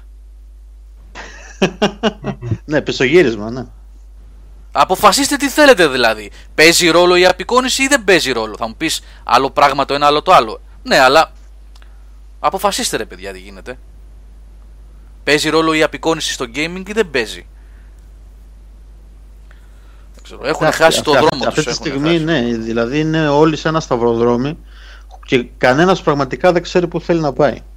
Πραγματικά δεν ξέρει που θέλει να πάει. Θα μας οθήσουν, λέει ο Τζόνι, να κλέβουμε τράπεζες για να αγοράσουμε τεχνολογία. Μπα, Τζόνι. Όποιος περιμένει, γενικά, όποιος περιμένει δεν χάνει. Είτε έχει να κάνει με τηλέφωνα, είτε με κονσόλες, είτε με τηλεοράσεις, είτε με οτιδήποτε. Με παιχνίδια. Όποιος περιμένει δεν χάνει. Υπομονή θέλει εδώ. Ναι, και να μην πέφτουμε θύματα του marketing, έτσι. Δηλαδή ότι ό,τι μας πλασάρουν δεν σημαίνει ότι είναι και το, ε, αυτό που θα επικρατήσει το καλύτερο ή το ιδανικό. Πρώτα πρέπει να σταθμίζουμε τις επιλογές μας και το τι πραγματικά έχουμε ανάγκη και μετά να επενδύουμε. Γιατί στην ουσία επένδυση είναι έτσι. Λοιπόν, ο, ο Ηλίας Καραγιάν λέει 4.000. Α, νίτς, αυτές είναι οι μονάδες μέτρησης που λέγανε για το HDR, ναι. 4.000 έλεγε λέει η Sony και τα μοντέλα της τελικά είναι στα 1.000. Εντάξει, οκ. Ε, μακρένα που λες για το immersion που παίρνεις από το VR και τα λοιπά, δεν διαφωνώ. Δεν διαφωνώ. Ε, αλλά θα πρέπει όμως πέρα από τον πρώτο αρχικό εντυπωσιασμό που θα πάρουμε, το immersion το πρώτο που λες, έτσι, τον πρώτο 10, 15, 20 λεπτών της μιας ώρας, της μιας εβδομάδας, πρέπει να δούμε πού θα κάτσει η μπίλια με αυτή την ιστορία. Και κατά πόσο θα μπορούμε να παίρνουμε immes- immersion από συσκευές οι οποίες ε, θα σε ταλαιπωρούν και θα σου κουράζουν το κεφάλι και τον αυχένα και τα μάτια. Δεν λέω ότι θα γίνεται έτσι. Έτσι μην παρεξηγηθώ, μην αρχίσεις να φωνάζετε. Και ειδικά όσοι είναι στο YouTube μετά και διαβάζουν και ακούν τα βιντεάκια. Ε, α, πρά- λέω ότι πρέπει να δούμε πρώτα τι θα γίνει. Να δούμε. Έχω πει πολλές φορές ότι το VR και εμένα με ιντριγκάρει σαν τέτοιο, σαν concept, αλλά μέχρι να το βάλουμε στο κεφάλι μας και να παίξουμε περισσότερο από 15 λεπτά που το έχουμε δει σε εκθέσεις ή σε demo units ή από εδώ από εκεί, ε, είναι... παιδιά. Και Από- πάνω σε αυτό που λέει Γιώργο Μακαρένας εδώ ε, κολλάει και το εξής ότι πριν από κάποια χρόνια είχε σκυλιάσει όλη η βιομηχανία να προωθεί το 3D και ξαφνικά το ξέχασε. Και όμως άμα δεις σε 4K τηλεόραση 3D είναι αυτό που πραγματικά έπρεπε να ήταν το 3D. Λόγω ανάλυσης. Αυτό τώρα τι έχει γίνει το 3D, το έχουν κάψει γι' αυτό; Το, το, έχουν- το έχουν ξεχάσει. Καταρχάς όλα τα μεγάλα μοντέλα των εταιριών εκτός νομίζω από την LG και κάποια της Sony δεν έχουν καν 3D. Δηλαδή η Samsung που ε, ήταν από τους πρωτοπόρους στο 3D δεν, πλέον δεν το έχει σε κανένα μοντέλο της από τη 2016 σειρά τηλεοράσεων. Και το, δεν το αναφέρουν καν στα χαρακτηριστικά. Δηλαδή μπορεί να το έχει τηλεόραση και να μην το αναφέρουν καν. Μάλιστα. Κι όμως στα, η 4K ανάλυση είναι αυτή που δίνει, δίνει ξεκούραστο και έχει οριμάσει πλέον και οι αλγόριθμοι της τεχνολογίας της τηλεοράσης και το 3D είναι πλέον αυτό που έπρεπε να είναι. Αλλά πλέον δεν, ε, το, το έχει, έχουν πάει στα επόμενα, έχουν γυρίσει σελίδα και δεν ασχολείται κανένας με αυτό. Ούτε σε κονσόλες, ας πούμε και η Sony. Είχε σκυλιάσει με το PlayStation 3 με τα 3D παιχνίδια. Πάρα πολύ. Ή- ή- Ναι, Ναι, ναι. είδε, κα- είδε κανένας στο 4 που είχε, ή έχει και τη δύναμη την ε, ε, επεξεργαστική να αποδώσει καλύτερα με κανένα 3D παιχνίδι. Μόνο το Trine 3 έχω δει εγώ. Ε, το οποίο και αυτό είναι επειδή είναι μεταφορά από τα PC. Ναι, και σε βοηθάει και σαν παιχνίδι είναι και πανέμορφο κιόλας. Είναι υπέροχο. Ε, Σε και τρίτη, το έχουμε ναι. ξαναπεί ότι είναι μέσα στα 5 καλύτερα, αν όχι το καλύτερο. Δηλαδή, αν σε κάποιο θες να. Ό, όπως είναι το Avatar, αν σε κάποιον θες να δείξει μια ταινία να πεις να αυτό είναι το 3D, δεν είναι στο Avatar. Έτσι και στα παιχνίδια για μένα είναι το, το Trine. Η σειρά Trine γενικά και το- και το 2 και το 3. Μάλιστα. Λοιπόν, πάμε για ένα διάλειμμα. 11 η ώρα είναι. Να γυρίσουμε Αυτό να είναι πούμε. μια ερώτηση. Γιατί η διαφορά, Γιάννη και Γιώργο, είναι στο γεγονός ότι το Avatar ξέρω ότι έχει γυρισ- γυριστεί full 3D σε σχέση με ταινίες που είναι γυρισμένες με 2D και είναι ψεύτικο το 3D που βλέπουμε. Ναι. Τώρα μιλάω χοντροδέ χωρίς να ξέρω. Το ίδιο ήταν και το Trine, ήταν φτιαγμένο για αυτό το πράγμα. Σε σχέ- ε, Στο, στο Trine είναι το μόνο παιχνίδι, Νίκο, που έχω δει ε, στον υπολογιστή, μιλάω πάντα έτσι, που Ναι. να υποστηρίζει όλες τις τεχνολογίες, γιατί μην ξεχνάς ότι και το τότε υπήρχε και η κόντρα Nvidia και AMD με τα πρωτόκολλα τα, 3D, τα side up, side down, πώς, δεν, δεν τα θυμάμαι πώς τα λέγονται και τα υποστήριζε τέλος πάντων όλα και στην ουσία είχε φτιαχτεί, βοηθάει και ο κόσμος του έτσι όπως είναι, έχει βάθος, τα χρώματα, όλη αυτή η λεπτομέρεια που βλέπεις στην εικόνα βοηθάει πάρα πολύ στο, στο να έχεις βάθος και να έχει ουσία το 3D. Και επίσης να προσθέσω εδώ σε αυτά που λέει ο Γιάννης ότι ειδικά το Trine 3 το οποίο έχει και λίγο, είναι αυτό που λέμε 2,5T, δηλαδή πάει και λίγο προς τα μέσα. ναι, ναι. Έχει σημασία, όχι σημασία, αλλά στο gameplay βοηθάει όταν το βλέπεις σε 3D, το Trine 3. Δηλαδή δεν είναι απλά ένα gimmick που λέμε ότι άντε βάλαμε ένα ghost δίπλα από κάθε αντικείμενο στο περιβάλλον για να δώσουμε μια ψευδέστηση και να χαζέψει ο άλλος και να πει τι ωραίο. Σου δίνει την αίσθηση ότι κινείσαι πραγματικά προς τα μέσα σε όσες φάσεις στο Trine 3 κινεί το χαρακτήρα σου στο βάθος. Έχουν κάνει πολύ καλή δουλειά εκεί, εντάξει, τώρα πραγματικά είναι για μάθημα. Αυτό και το άλλο, το Tumble ήταν πολύ εντυπωσιακό, τη Sony, εκείνο εκεί που βάζει Ναι, το με, το, με το Move. Με ναι, το ναι. Move, ναι, ναι. Ε, πραγματικά αυτά τα δύο, ποιος έχει τη δυνατότητα να τα δει, αξίζει έτσι να... ναι. Αλλά μιλάμε Έχει για δύο μια- παιχνίδια όμως, τώρα τρία, τέσσερα, πέντε Ε, ναι, παιχνίδια, ε, ναι. αυτό που λέγαμε πριν. Είναι ναι. τραγικό. Είναι τραγικό. Τραγικό. Χάνουμε το στόχο. Χάνεται ο δρόμος που είναι το να ασχοληθούν και να προσπαθούν να αναπτύξουν περισσότερα πράγματα για το gaming αυτό καθ' αυτό και όχι γύρω γύρω. Τέλος πάντων. Θέλετε μετά γυρίζοντας να πούμε περισσότερα, να γυρίσουμε λίγο στην ουσία στο gaming, τι περιμένουμε Ναι, για ναι, το ναι, ναι. επόμενο διάστημα, πόσα remaster θα έχουμε κλπ. Μμ; ναι. Λοιπόν, εδώ έχω τραγούδια που μου στείλε ο Σάβας, No Guts No Glory, Ball Thrower και άλλα πολλά. Ωραία. Λοιπόν, πάμε. Διέλυσαν. Αυτά είναι. Θα τα πεις μετά. Θα μας πεις για να, μας, ε, να μάθουμε και δύο πράγματα γιατί εγώ δεν γνωρίζω. Να σας κατατοπίσω, να μας παιδιά. ναι. κατατοπίσεις. Ναι. Πάμε λοιπόν. Δύο κομματάκια στη σειρά και γυρίζουμε σε περίπου 8 λεπτάκια 9.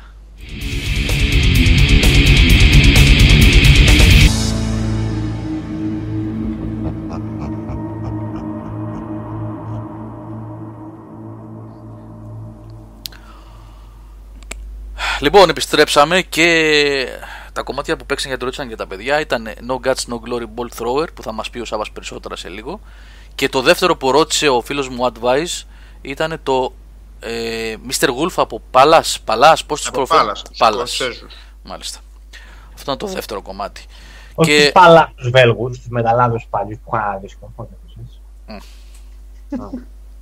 τώρα που πες για Σκοτσέζους τι θα γίνουν οι Σκοτσέζοι θα φύγουν τελικά από την Ένωση ή δεν θα φύγουν από τη Γιατί μικρή ξέρουν οι Ένωση Άγγλοι τι θα κάνουν. Κάτσε να, φε- να Γιατί δουν τι τώρα- θα κάνουν. οι Ε, Άγγλοι. δεν θα κάνουν οι Άγγλοι. Ένας ένας, ένας ένας. Σου έχουν δώσει την αίσθηση οι Άγγλοι ότι ξέρουν τι θα κάνουν. όχι Ετοιμάζουν σχέδιο ρε, από πίσω γι' αυτό. Θα τα βγάλουν ένα στη φόρα ξαφνικά και θα σας, θα σας πάρουμε τα σόβρακα όλους έτσι.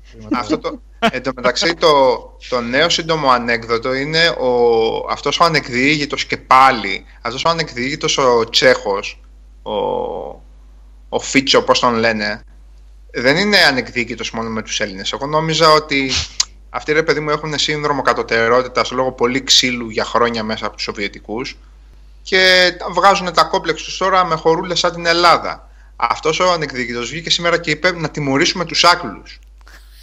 να το νιώσουν στο πετσί τους, λέει, να το μετανιώσουν. Κάτσε, που Τσέχος τόλμησαν ή να φύγουν για Σλοβάκος το είπε αυτό.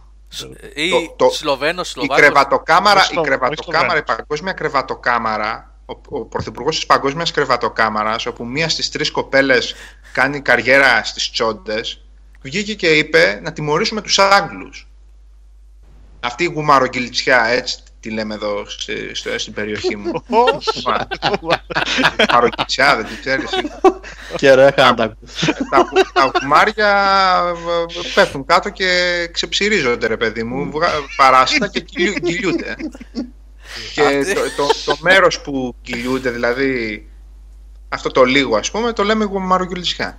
Λοιπόν, Α, η Σλοβακία το είπε αυτό. Ναι. αυτοί whatever, right? Yes, είναι αυτός. παραλυρούν αυτοί έτσι, είναι σε άλλοι. Έχουν illusions of grandeur που λένε έτσι. Δε, δε, τι- πώς την έχουν δει έτσι αυτοί ρε παιδιά; Πώς την Εντάξει έχουν- τώρα. Ω, Τι να- τι- τι- τι- από πού να το πιάσεις και πού να το, τι να το βάλεις. Λοιπόν, ναι, τέλος πάντων. Κάτι γράφει εδώ ο Άγης πολύ ενδιαφέρον. Να, σε ένα πάνε Σκοτία από Ελλάδα τους γλύφουν σε στυλ. Εμείς είμαστε. με- Μμ. Α, μάλιστα. Οκ. παίζει το ενδεχόμενο πάρα πολύ το ότι οι Σκοτσέζοι να ξανακάνουν μετακινήσεις για να φύγουν, αν τελικά φύγουν οι Άγγλοι. Έτσι. Ε, παίζει, αλλά Ε. κάτσε. Έχει ακόμα μέχρι να δούμε τι θα, τι θα αποφασίσουν Αλλά, ε, εδώ. Αλλά ξέρεις τι, το, σο- το σοκαριστικό της υπόθεσης είναι ότι υπάρχει με λάθος, με λάθος τρόπο, αυτό είναι άλλη συζήτηση να το αξιολογήσουμε. Ε, υπάρχει μία, μία δημοκρατικά εκφρασμένη άποψη, θέση ενός λαού και βγαίνει τώρα ένας ηγετήσκος από, από αυτά τα κρατήδια εκεί πέρα, εμείς κάποτε λέγαμε υποτιμητικά κρατήδιο των Σκοπίων, αλλά κρατήδια είναι αυτά, το- των 10, των 15 και των 40 εκατομμυρίων ανθρώπων να πούμε, και λέει να σας τιμωρήσουμε. Είναι φοβερά πράγματα ρε παιδί με αυτά που ζούμε πλέον. Νομίζω ότι πριν 20 χρόνια, δηλαδή ε, μας ενοχλούσε κάποτε ο Μιτεράν με τα ξόγαμα έτσι και ο Παπανδρέου. Δεν θα γινόταν αυτά τα πράγματα. Δεν γινόταν αυτά τα πράγματα ούτε με Μιτεράν, ούτε με Πάλμε, ούτε με Παπανδρέου. Δεν λέω στην Ελλάδα ο Παπανδρέου. Λέω εννοώ σ- σαν εύρος ε, ανθρώπων, ρε παιδί μου, και πολιτικών ανθρώπων. Πολιτική έξω, ναι. Αυτό είναι το, τόσο μεγάλη κατάντια, ας πούμε, που συμβαίνει. Που μου μαζεύτηκαν εκεί πέρα στην Πρατισλάβα που ένας Βγάζουνε. κορόιδευε τον άλλον. Ναι, ο καλά, άλλος αυτό τους ήταν- έκανε μουτρά- Ο άλλος τους Τσίρκο. έκανε μουτράκια, αλλά τώρα τα θυμήθηκε και ο Ιταλός, έτσι. Τώρα τα θυμήθηκε. Λοιπόν, τους έκανε μουτράκια, οι άλλοι δεν ξέραν τι να γράψουν στο κείμενο και βγάλαν κοινό κείμενο συμφωνίας. Καταλάβατε ότι η, η, η, η μάζοξη στην Αθήνα ήταν πιο σημαντική από, αυτή, από την συνολική μάζοξη στην Πρατισλάβα, έτσι. Εντάξει, είναι αστείοι όλοι τους. Και άλλοι λένε να έρθει το 17 παιδιά να δούμε τι θα κάνουμε με το Brexit ή πώς τη λένε, των συντηρητικών.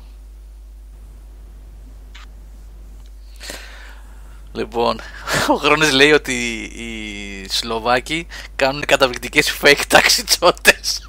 Αυτό Τι κάνουνε. καταπληκτικές fake taxi τσόντες. Ξέρεις αυτό το fake taxi. Okay, let's go there. Oh, I'm so, Εντάξει, είναι I'm το so fake. horny. Εντάξει, το check- το check condition, το lunar spa, εντάξει. Ωραία πράγματα. Ωραία πράγματα. Θα έχουμε Ναι, πολλά είναι πράγματα. πρωταθλητές, είναι, είναι πρωταθλητές. Δηλαδή, παγκοσμίως δεν υπάρχει αυτό το πράγμα πουθενά, έτσι. Να μαζεύονται 300 μαζί και να πηδιούνται. Είναι φοβερό πράγμα. Δεν μπορεί να το πετύχει. Ίσως είναι περήφανοι για όλα αυτά, ρε παιδί μου. Ξέρεις, τα sex party, ας πούμε, και τα... Πώς τα λένε; Πώς τα λένε, μόνο είναι σειρά. Τι είναι Glory Hole Luna Park. Τι είναι αυτά, ε; Οκ, εντάξει. Αυτό δεν το ήξερα για τα πάρτι που λέτε. Α, καλά, σοβαρά. Ναι, τώρα. δεν, δεν το ήξερα. Τα fake taxi τα ήξερα, εντάξει, οκ. Αλλά αυτό το πάρτι δεν το ήξερα που λες. Κεντρική Ευρώπη, ρε φίλο, ωραία πράγματα. Κάτι ήξερε ο Liam Neeson που πήγε να σώσει την κόρη του. Στο Taken, κάτι ήξερε. Που πας εκεί. Από την αλβανική μαφία, όμως. Ξεκλήρισε όλη την Αλβανία. Πετούσα χειρομοβίδες δεξιά Δεν αριστερά. τίποτα. Κάτι ήξερε ο Liam Neeson. ε. Στην τρίτη ποιους ξέκανε βασικά ή στο τρίτο ήταν αυτό; Δεν ξέρω. Κάποιους. Έτσι, Όχι swingers party, ρε παιδιά. Party hardcore λέγεται η σειρά. Ξεκολλάτε. Ε, στο τελευταίο του Liam Neeson δεν ήταν ένα που ήταν με μια καταδίωξη με τα μάξια που κράτησε κάνα 15 λεπτό. Ή ένα πρόσφατο με αυτόν. Το Πάλι; Taken. Ή Το άλλο. Taken. Τα Taken πρέπει να ήταν. δεν Κάνω λάθος. Τα ξεχνάω αυτά. Τα βλέπω όταν μαζευόμαστε στην κουρουπαρέα και βλέπουμε κανένα χαζομάρα τέτοια. Ξεχνάω πώ λέγονται καν. Taken πρέπει να ήταν. Είχε- Είχε καεί και αυτός μια περίοδο. Έγινε action hero στα γερά. Ναι, το Liam Neeson, ναι. Το έχουν και το σατυρίκουν και σε κάτι κομμωδίες και καλά ότι σε. Ναι. Άγριος και Στο Extras πάντως, α, όχι στο Extras, στο live του short, ε, Ήταν σατυρίζεται, φοβερός. αυτό σατυρίζεται. Αυτό σαρκάζεται, ναι, ναι, ναι. ναι. Α, έτσι, αυτό σαρκάζεται. Α, ε, να κάνω, Που να κάνω παίρνει, μια, που παίρνει και λέει «Θε- θε- θέλω να κάνω κομμωδία. μια πολύ κρίσιμη ερώτηση θέλω να κάνω για ταινίες. Το. Το. το... Μην το ξέχασα. κρίσιμη ερώτηση. Κάτσε, Ποιος μέχρι, ήταν κρίσιμο. α, που μέχρι, ήταν να, κρίσιμο. μέχρι να βρεις την κρίσιμη ερώτηση, να πω κάτι εγώ που είδα χθες το βράδυ και ήταν από τις λίγες φορές που ακολούθησα το παράδειγμα του κυρίου Καζατζίδη και πήγαινα σε fast forward, παιδιά.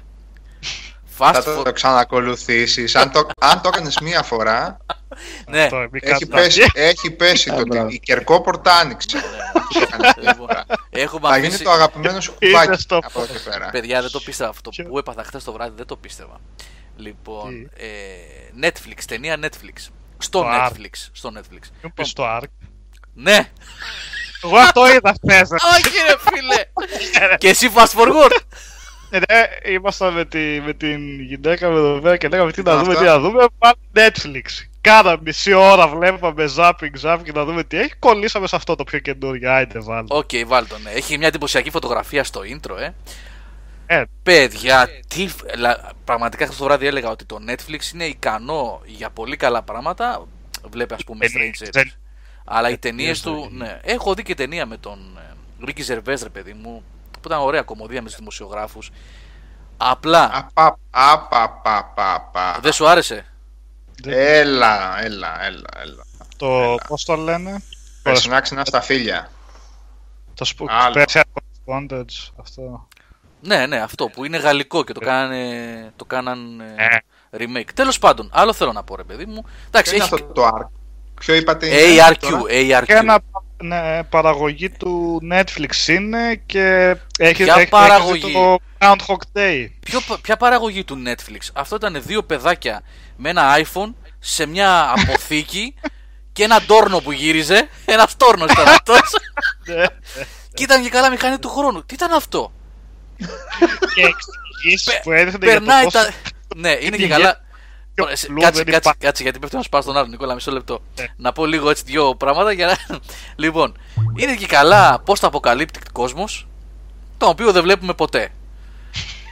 ποτέ όμως. Όχι, τα πάει, δεν είναι πάμε. μια, ένα κακό corporation για το οποίο δεν μαθαίνουμε ποτέ τίποτα. Είναι η κλασική αντίσταση που εναντιώνεται στο corporation για το οποίο δεν μαθαίνουμε τίποτα ποτέ.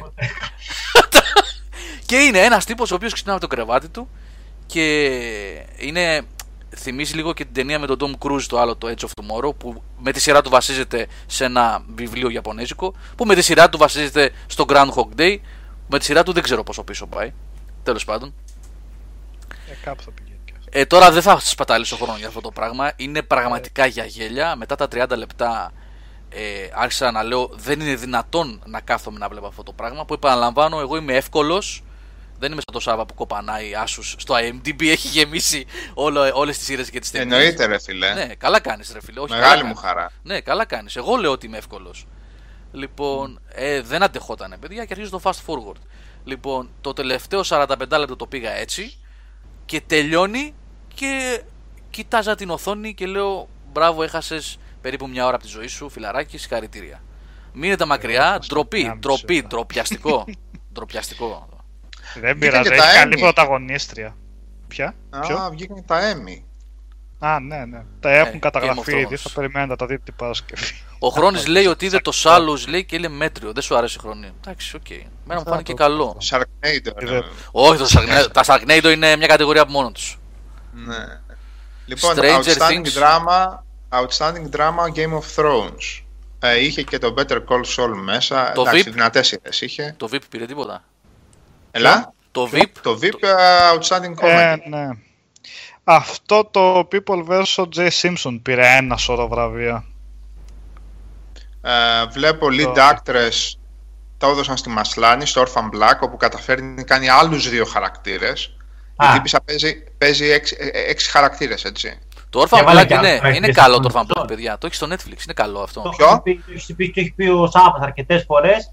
Ε, Ξεκινάει πολύ δυνατά πρώτη σεζόν. Δεύτερη καλά, κάπου το χάνει από ένα σημείο και μετά. Κάπου Γίνεται το χάνει λίγο- στην τρίτη. Εγώ τρίτη. έκανα, ε, έσφιξα τα δόντια, λέω θα δω κάποια, γιατί έφταιγε και το γεγονό ότι δεν θυμόμουν κάποια πράγματα από τη δεύτερη που το είχα αφήσει. Οπότε είδα δύο-τρία επεισόδια από τη δεύτερη προς το τέλος για να τα φρεσκάρω.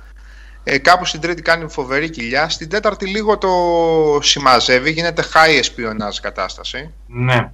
Λοιπόν, ε, κρατάει, ε, δεν είναι ξεφτύλα ρε παιδί μου, κρατάει, κρατάει αξιοπρεπώς ε, κάποια πράγματα. Ε, outstanding lead actor, α, ο Μάλεκ από το Mr. Robot, βλέπω.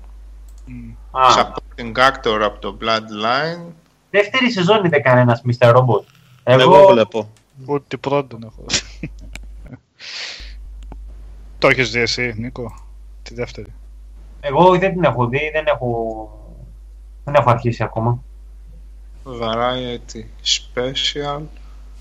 Ποιο είπες εσύ, Ρενίκο, ότι πήρε πολλά, τι είπες; Το The People vs. ε, O.J. Simpson. American Crime Πρέπει να είναι ο Story. μόνος Αφροαμερικανός ο Τζέι Σίμψον που είχε ευνοϊκή μεταχείριση από την Αμερικάνικη δικαιοσύνη, έτσι. Ενώ ήταν δολοφόνος. Ε, Για μίνι σειρά πήρε αυτό, για ανδρικό ρόλο, για γυναικείο ρόλο. Ποιο, αυτό με τον Edgy Simpson; Ναι, ναι. Ποιος παίζει ο Για Jamie μίνι Fox. σειρά. Ο Jamie Fox είναι. Ποιος κάνει το, Όχι, το Simpson; Ανδρικό ρόλο πήρε ένας Courtney Vance, δεν τον ξέρω. Ξέρω ποιος κάνει τον Simpson. Ναι, αλλά πού είναι αυτό και εγώ δεν το καταλαβαίνω. Τι είναι, αλλού τα βλέπεις τα βράδια. Ε, αυτά βλέπω τώρα, αλλά δεν βλέπω πουθενά αυτό το Jane Simpson. Ποιο είναι αυτό σε ρίφη που λες η απόλυτη νεοταξική προπαγάνδα με τη μουσουλμάνα με τη μαντίλα που είναι hacker; Ποιο είναι αυτό; Στο Mr. Robot. Α, α. Α, δεν το έχω δει καθόλου, δεν το ξέρω. Δεν το ξέρω και εγώ, παιδιά, καθόλου. Μήπως ήταν αυτό το American Crime, ρε Νίκο; Τι είναι, πού είναι αυτό που λέει. ναι, ναι, αυτό American Crime Story. Α, το American Αγαπημένος Crime. Του, ναι, Οκ, οκ. Μπερδεύτηκα γι' αυτό. Δεν... όλο το όνομα είναι αυτό. Εν τω μεταξύ, που είναι σενάριο δραματικής σειράς, το δώσανε για το επεισόδιο του Game of Thrones, για το, το επεισόδιο Battle of the Bastards για το Game of Thrones. Δεν είναι λίγο περίεργο. Γιατί δεν λέω κορυφαίο επεισόδιο, αλλά Ναι. για σενάριο δεν κολλάει ακριβώς. Ε, εντάξει. Εξαρτάται τι εννοείς σενάριο. Ε, όλα τα άλλα επεισόδια είχαν πιο πολύ. Ναι, σκηνοθεσία, Ε, ναι, τέτοιο, αλλά. για- Το πήρε και για σκηνοθεσία αυτό το επεισόδιο. Ναι, Απλά σκηνοθεσία, για σενάριο οκ, που ήταν ναι. λίγο περίεργο. Ξαναρχίζει και το South Park, ναι, ναι, ναι. Είδα μια. Το σκυλί ξανάρχισε. Το, και το σκυλί πεινάει. Πέτα το άλλο ένα μπριζολάκι, Νίκο. Γιατί hacker λέει γίνεται μόνο Χριστιανοί. Ωραίο. Ωραίος. Ίσα ίσα έχουν κάτι hackers εκεί στον ISIS από ό,τι έχουμε δει. Μια χαρά τα κανονίζουν. Καλά, παιδιά, οι Πακιστανοί είναι από τους πιο οι κατα... μορφωμένοι, καταρτισμένοι στο τεχνολογικό τομέα. Και οι Ινδοί, Και οι παιδιά. Ινδοί, Και οι Ινδοί, Ινδοί, Ινδοί. Ινδοί, πολύ τεξάβοι. Πακιστανοί, Ινδοί. Θα μου πεις να τώρα. ε, Τελικά θυμήθηκε στην κρίσιμη ερώτηση, Νίκο. Ναι, ρε Νίκο, για Ναι. πες, γιατί κάθομαι σε αναμένα κάρβουνα. Για πες. το Blade Runner με να μιλάει ο Harrison Ford από πάνω ή να μην μιλάει. Τι, τι εννοείς; Ε, όχι Α, βέβαια. Ποια... Τι κάθεσαι και ναι, ρωτάς. ναι. Ποια έκδοση εννοεί, ναι. Ποια έκδοση. Έχει Γιατί είδα τέσσερις, προχθές- τέσσερις δεν Γιατί είναι. Μαζί πια, μιλάμε τι εννοείται και- μιλάει από πάνω; Ναι, με commentary. Α, Ξέρω. αυτό, καλά. Όχι, όχι, δεν- όχι. Υπάρχει μία έκδοση η οποία Όχι ήταν. commentary. Όχι Που commentary. σχολιάζει τι συμβαίνει Που στο σχολιάζει τι μυαλό συμβαίνει. του. Αυτή είναι η έκδοση, η theatrical νομίζω, η κινηματογραφική πιο σωστά, στην οποία όταν την είχαν δει οι executives ε, του στούντιο, θα μου ποιο στούντιο ήταν, είχαν πει στον Σκοτ ότι επειδή είναι πολύ θολό το πράγμα, θέλουν τον ε, Harrison Ford να κάνει αφήγηση από πάνω για να βοηθήσει τον κόσμο να καταλάβει τι παίζει. Στην ε, Director's Cut και Ε. στην, ε, πώς λέγεται η τελευταία, Final Cut. Μμ, μμ. Final Cut, ε, τα έχει κόψει αυτά, τα έχει πετάξει. Πω, Ακόμα το ξαναδώ αυτό. Το είχα δει μια φορά παλιά, παλιά. Δεν θυμάμαι τίποτα. Καιρός είναι. Ήρθε η Έδες ώρα το που φαίνεται. Πώς το λένε αυτό στο Netflix. Ποιο; Εν τω μεταξύ προηγουμένως Το Ark. περιέγραψα... Αυτό το είδα ή αυτό το είδα ήδη. αυτό το είδα Τι ήδη. να μας Ναι, πει το άκου, Blade Runner, ρε. τι να μας Άκου, πει ρε, άκου, άκου το Ark, τώρα, το άκου Ark ρε. τώρα. Για να μην την ακούει μόνο ο Καλήφας και μετά μου μουτρώνει. Λοιπόν, ακριβώς περιέγραψες αυτό για το, το οποίο κατηγορούσα τον Καλήφα πέρυσι την Άνοιξη με το Netflix.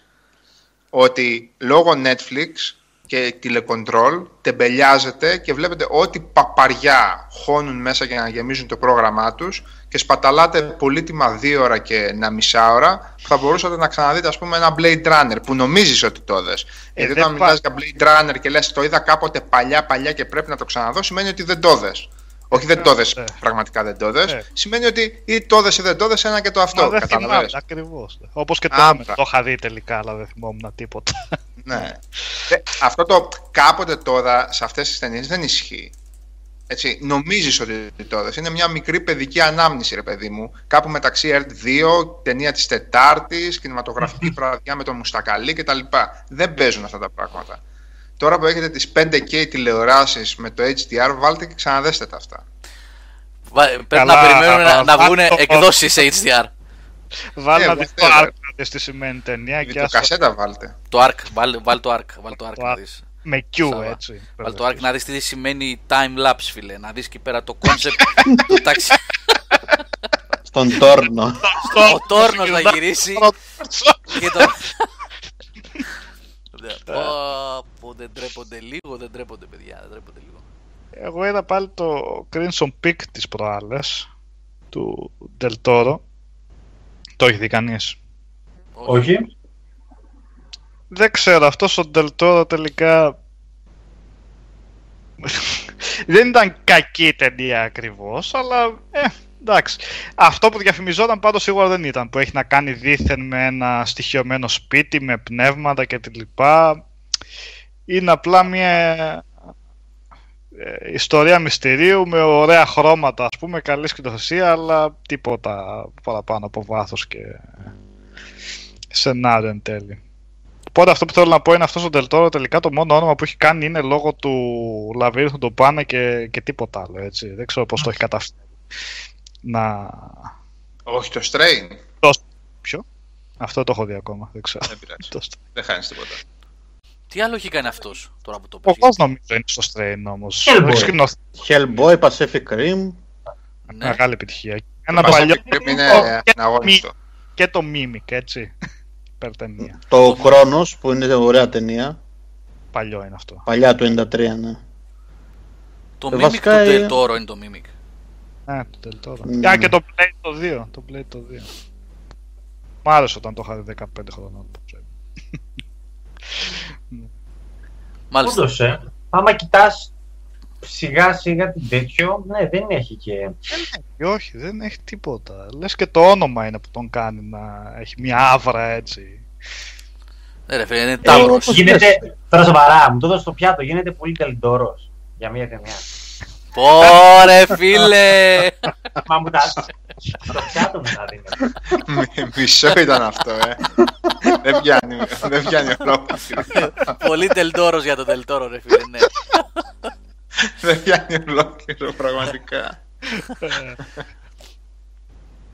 Άλλες ταινιάρες έχετε δει, γιατί εγώ με το Ark έχω κλείσει αυτή την περίοδο, δεν μπορώ να δω κάτι Εγώ άλλο. παίζω το off the record πάντως, αν θέλετε. Πονέσαν τα μάτια μου. Ε, Το- Βγήκε το άλλο. Πες το ρε Σάβα, το δεύτερο. η δεύτερη ταινία. Dead Από Rising. ποιο από το off the record. Όχι ρε, η δεύτερη ταινία Dead Rising. Βγήκε αυτή που λέγανε. Ε, Αν είναι σαν την πρώτη, μακάρι να μην βγει ποτέ. Εντάξει ρε, δεν πειράζει. Έχει μπαίνει μέσα σε μαγαζί και έχει. Ε, Πώς το Πρέπει λένε, να βγήκε γιατί loot βλέπω από τα ότι παιχνίδια. έπρεπε, Βγήκε, ναι. Αλλά ακούστηκε πάρα πολύ. Το πρώτο ήταν ε, μπορούσε να λειτουργήσει μόνο σαν, φα- σαν α, fan service όταν ο τυπάκος α, Καλός ε, έκανε, ε, πες το, έκανε συνδυασμό αντικειμένων για όπλα. Ναι, ναι. μόνο σε εκείνο το Ναι. σημείο. Τώρα να φας μία ώρα και 22 λεπτά, ας πούμε, πλην τα credits για να δεις αυτό το τέτοιο δεν γίνεται. Γιατί δεν βλέπεις τα credits, μετά τα credits έχει μυστικό. Δεν το ξέρεις. έχει Έχω unlockable. ένα μυστικό κρυμμένο στις... στον credit Αυτή, στα βάθια. εδώ δεν γίνεται. μεταξύ, αυτή, αυτή η ταινία έκανε και κάτι άλλο. Είναι η μόνη ταινία που Πλακία δείχνει, είπα. που δείχνει τους Αμερικάνους. Το άκουσατε. Είναι η μόνη ταινία που δείχνει τους Αμερικάνους να έχουν ε, Windows Phone, έτσι. Όλοι έχουν Ε, και Windows άλλες Phone. Θα υπάρχουν. Windows Εντάξει. Phone, καν- σε καμιά άλλη ταινία. Μόνο αυτή. Άντε και σε κάνα NCIS, αν έχει μπει Microsoft. Ε, Εντάξει, γιατί δεν έχει για το Go application το Windows Phone, τι κάνουν εκεί πέρα. Εγώ θέλω το Go application και στη δουλειά, θέλω να βλέπω το μπαρμπαδελάκι. Αφού τα παρατήσανε, ρε Νικό. Εγώ δεν σου είπα το δικό μου το Windows Phone το έχω παροπλισμένο. Πάει, τελείωσε. Δεν βάζουν τίποτα. Παιδιά το πια. λήξανε το παραμύθι. Πάει, τελείωσε. Το παρατήσανε. Έκανε ένα update προχθές πάλι. Καλά. Ε, θα σου κάνει κανένα 3-4 ακόμα. Δεν δουλεύουν με τα πράγματα όταν κάνει update, δεν πειράζει, συμβαίνουν κάτι τέτοιο.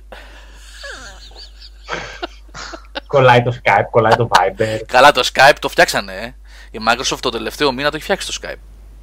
Ε, Δεν μπορείς να έχεις- κάνει. Ναι. Μπορούμε να πούμε τι έγινε με τα παιδιά και το Vidcast προχτές. Υπάρχει κάποιο θέμα; ναι. Όχι, δεν υπάρχει θέμα. Πες το. Προσπαθούσα ότι, να. δεν ναι. αφήνει, ότι δεν αφήνει το Skype να βάλεις. Τουλάχιστον δεν το βρήκαμε εμείς στον τρόπο χθες. Αν υπάρχει κάποιος που το ξέρει, μας το πει και δεν, τρο- δεν θα τραπούμε γι' αυτό.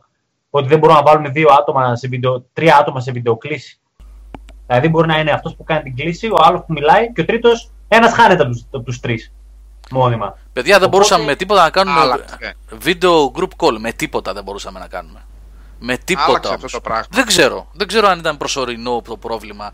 Ηρωνικά το λέω, Αλέξη Μυρονίδη, ότι έφτιαξε το Skype. Σκατά έχει φτιάξει. Κάθε εβδομάδα και χειρότερο είναι. Γι' αυτό το λέμε. Ε, κάθε update που τρώει όλο και χειρότερα γίνεται. Ναι. Στο Xbox One μπορούμε να περάσουμε ούβου. Όχι. ε. Δεν... Τι είναι πάλι αυτό. Εξωγήινο Μια χαρά είναι το πράγματα είναι αυτά. Μια χαρά είναι το. Το είχαμε δοκιμάσει κάποτε το OV και δουλεύει μια χαρά. Ε, εδώ, να, ο Άγγελος μου το είχε πει αυτό όταν είχαμε βρεθεί στο event που είχαμε κάνει το τελευταίο τώρα.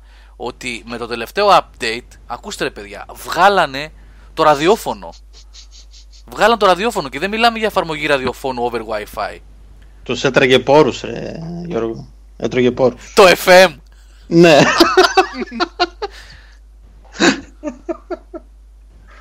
Δεν τα πιάνω αυτά. Μάλιστα. Δεν Ε, ξέρω. Κοίτα, προφα... προφανώς πίσω από κάτι τέτοια είναι συμφωνίες με τίποτα streaming εταιρείες μουσικής. Δεν εξηγείται αλλιώς. Ναι. Ε, Μάλλον ποια- αυτό ποια- είναι. ποια άλλη λογική εξήγηση μπορείς Ε, να μάλλον ξέρω αυτό εγώ, είναι. ναι. Δεν μπορείς να βάζεις Να, μπράβο. σταθμούς, ιδίως στο Αμέρικα, ας πούμε. Ναι, και γιατί, στην να, Ευρώπη. γιατί να ακούς τζάμπα από τη στιγμή που Ναι, αυτό. θα βγάλουμε το application που πρέπει να πληρώνεις 5 ευρώ το μήνα. Θαυμάσιο. Για άλλος Σπύρο, εξήγα τι θα πει το The Expanse; Για πες λίγο, γιατί. Τι είναι, σειρά είναι, τι είναι; Ε, Σειρά είναι, ναι. Δεν με προσέχετε. Σας τα λέω εγώ, σας λέω για το Expanse, το έχω πει πέντε φορές. Σημασία δεν μου δίνετε. Ρωτά Μπορεί κάποια στιγμή να το έκανα. Κάτσε, υπάρχει περίπτωση να το έβαλα στο watchlist, αλλά δεν μπορώ να θυμάμαι τι έβαλα στο watchlist. Εγώ Homeland βλέπω τώρα, την τελευταία την περίοδο. Την Πέμπτη. Πώς και έτσι. Ναι, πέμπτη. Ε, τι θέλω να πω. Αντιθέτως, παιδιά, τα Android κάνουν θαυματάκια. Δεν ξέρω τι κάνουν τα κινητά που παρουσιάζονται τώρα και κάνουν ε, έξι μισθούς. Τα Android κάνουν ε, θαυματάκια. Γαμάτα τα Γιατί να γελάς; πω. Ε, γιατί όπως το πες, έτσι είναι ακριβώς, έξι μισθούς. Έτσι είναι. Έτσι, Εγώ λίγο, έτσι, αυτή τη έτσι, στιγμή. έτσι, έτσι. Και sorry, κιόλας αυτό δεν είναι παράνομο. Τα χακαρισμένα τα Android. Έτσι, ελεύθερο είναι το λειτουργικό. Λοιπόν, έχω σας ένα κινητό του 2011 σε ένα S2 τα χακαρισμένα τα 5.1 και το κινητό πάει σαν να μην πω πώς πάει. Ένα κινητό το οποίο δεν ήταν πλέον λειτουργικό, ε. Και πάει, και πάει σφαίρα. Μία μπαταρία 10 ευρώ άλλαξα. Αυτό. Ναι ρε Σαββά, άντε ρε, με. Είναι ένα, ένα, ένα πράγμα που τρέπονται τρέχει λίγο. σαν, σαν χαζό. αυτή τη Ζητάνε για στιγμή. το iPhone 7 το, τε- το μεγαλύτερο μοντέλο 1000 τόσα ευρώ εδώ στην Ελλάδα. Πρέπει να πάνε να βάλουν ό,τι Άσε, θέλουν. Καλά κάνουν. μας στο τρελάνουν. κάτω-κάτω. Απλά θέλω να Εντάξει, πω οκ, τι ναι, δυνατότητα- δεν σε υποχρεώνει να το αγοράσεις, αλλά Τι δυνατότητα σου δίνει το, το Android σαν λογισμικό. Λοιπόν, ε, σας μιλάω για... Δηλαδή, ειλικρινά είχα φτάσει σε ένα σημείο που λίγο ψιλοψηνόμουν να τσεκάρω τα καινούργια τα Moto G. Ιδίως το Plus το μεγάλο, ας πούμε, είναι θηρίο. Εντάξει, είναι λίγο ακριβό πλέον. Δεν είναι εκείνα τα 200. Λοιπόν, είναι ένα θηρίο πράγμα. Και μόλις κατάφερα και έχω σαν Cyano Mogen ε, στο τέτοιο, στο Galaxy, Α, ξαφνικά έχω ένα καινούριο κινητό. Με ένα καθαρό Android μέσα.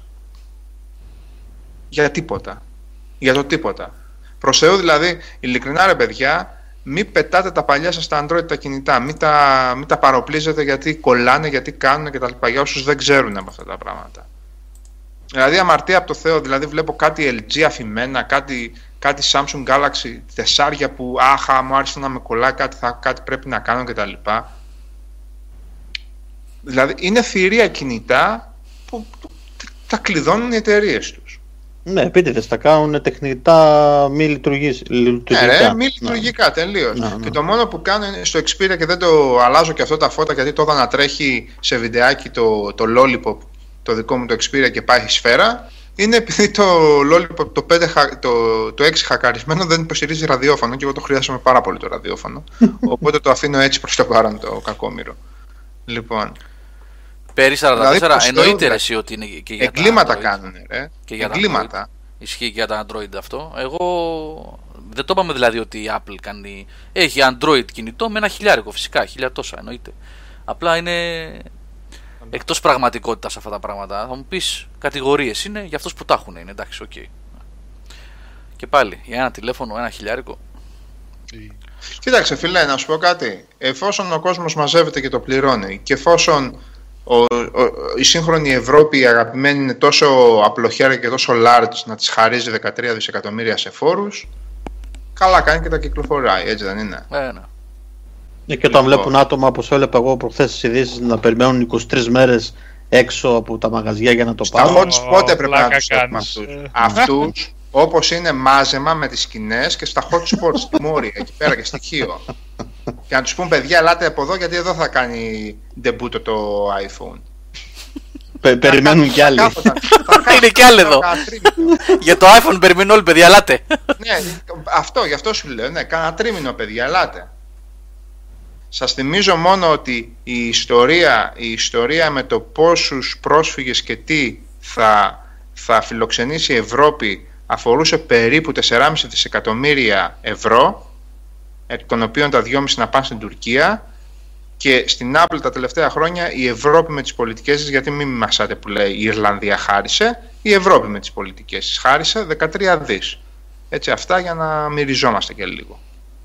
Και αντίστοιχα και η Google έχει θέματα έτσι, με φορολογίες. Για να μην λέμε Η μόνο για Google την θα Apple. τις έρθουν όλα μαζί τα θέματα για τις φορολογίες. α. Θα το χαρώ πάρα πολύ, αλλά εντάξει κάποια άλλη στιγμή μάλλον. Ε, ρε Σιπερί, δεν είπα εγώ για την Ελλάδα, δεν το περιόρισα στην Ελλάδα. Το Ε, iPhone 7 Pro θα έχει HDR. Γιατί το, το Sony ξέρω. το Pro έχει. Τι, ναι. ε, γενικά μίλησα και στην υπόλοιπη Ευρώπη ισχύει αυτό το πράγμα. Και στην Ελλάδα θα δεις πόσο μια χαρά θα πουλήσει το iPhone 7. Δηλαδή, μια Μα, χαρά. μα ήδη νομίζω Γιώργο έχει κάνει ρεκόρ πωλήσεων. Προπαραγγελιών. Να- Νο- Αυτό τώρα δεν Στο- κυκλοφορεί στις 23 στον- δεν βγαίνει. στο- Ναι, 23. στον αντίστοιχο. Όχι. Ε, στην, ε, σε κάποια, μα- νο- μόνο Αμερική νομίζω έχει κυκλοφορήσει επίσημα. Όχι, στις 23 λέω κυκλοφορεί εδώ σε εμάς. Α, δεν Τώρα, ξέρω, τώρα, στην 23 του μήνα, Ε, όμοι- πάντως είδα ένα άρθρο σήμερα το πρωί που λέγε ότι στον αντίστοιχο χρόνο με το 6 έχει κάνει πολύ παραπάνω νούμερα σε πωλήσεις. Προφανώς μιλούσαν για την Αμερική, αλλά δεν, δεν το θυμάμαι, να σου πω τώρα.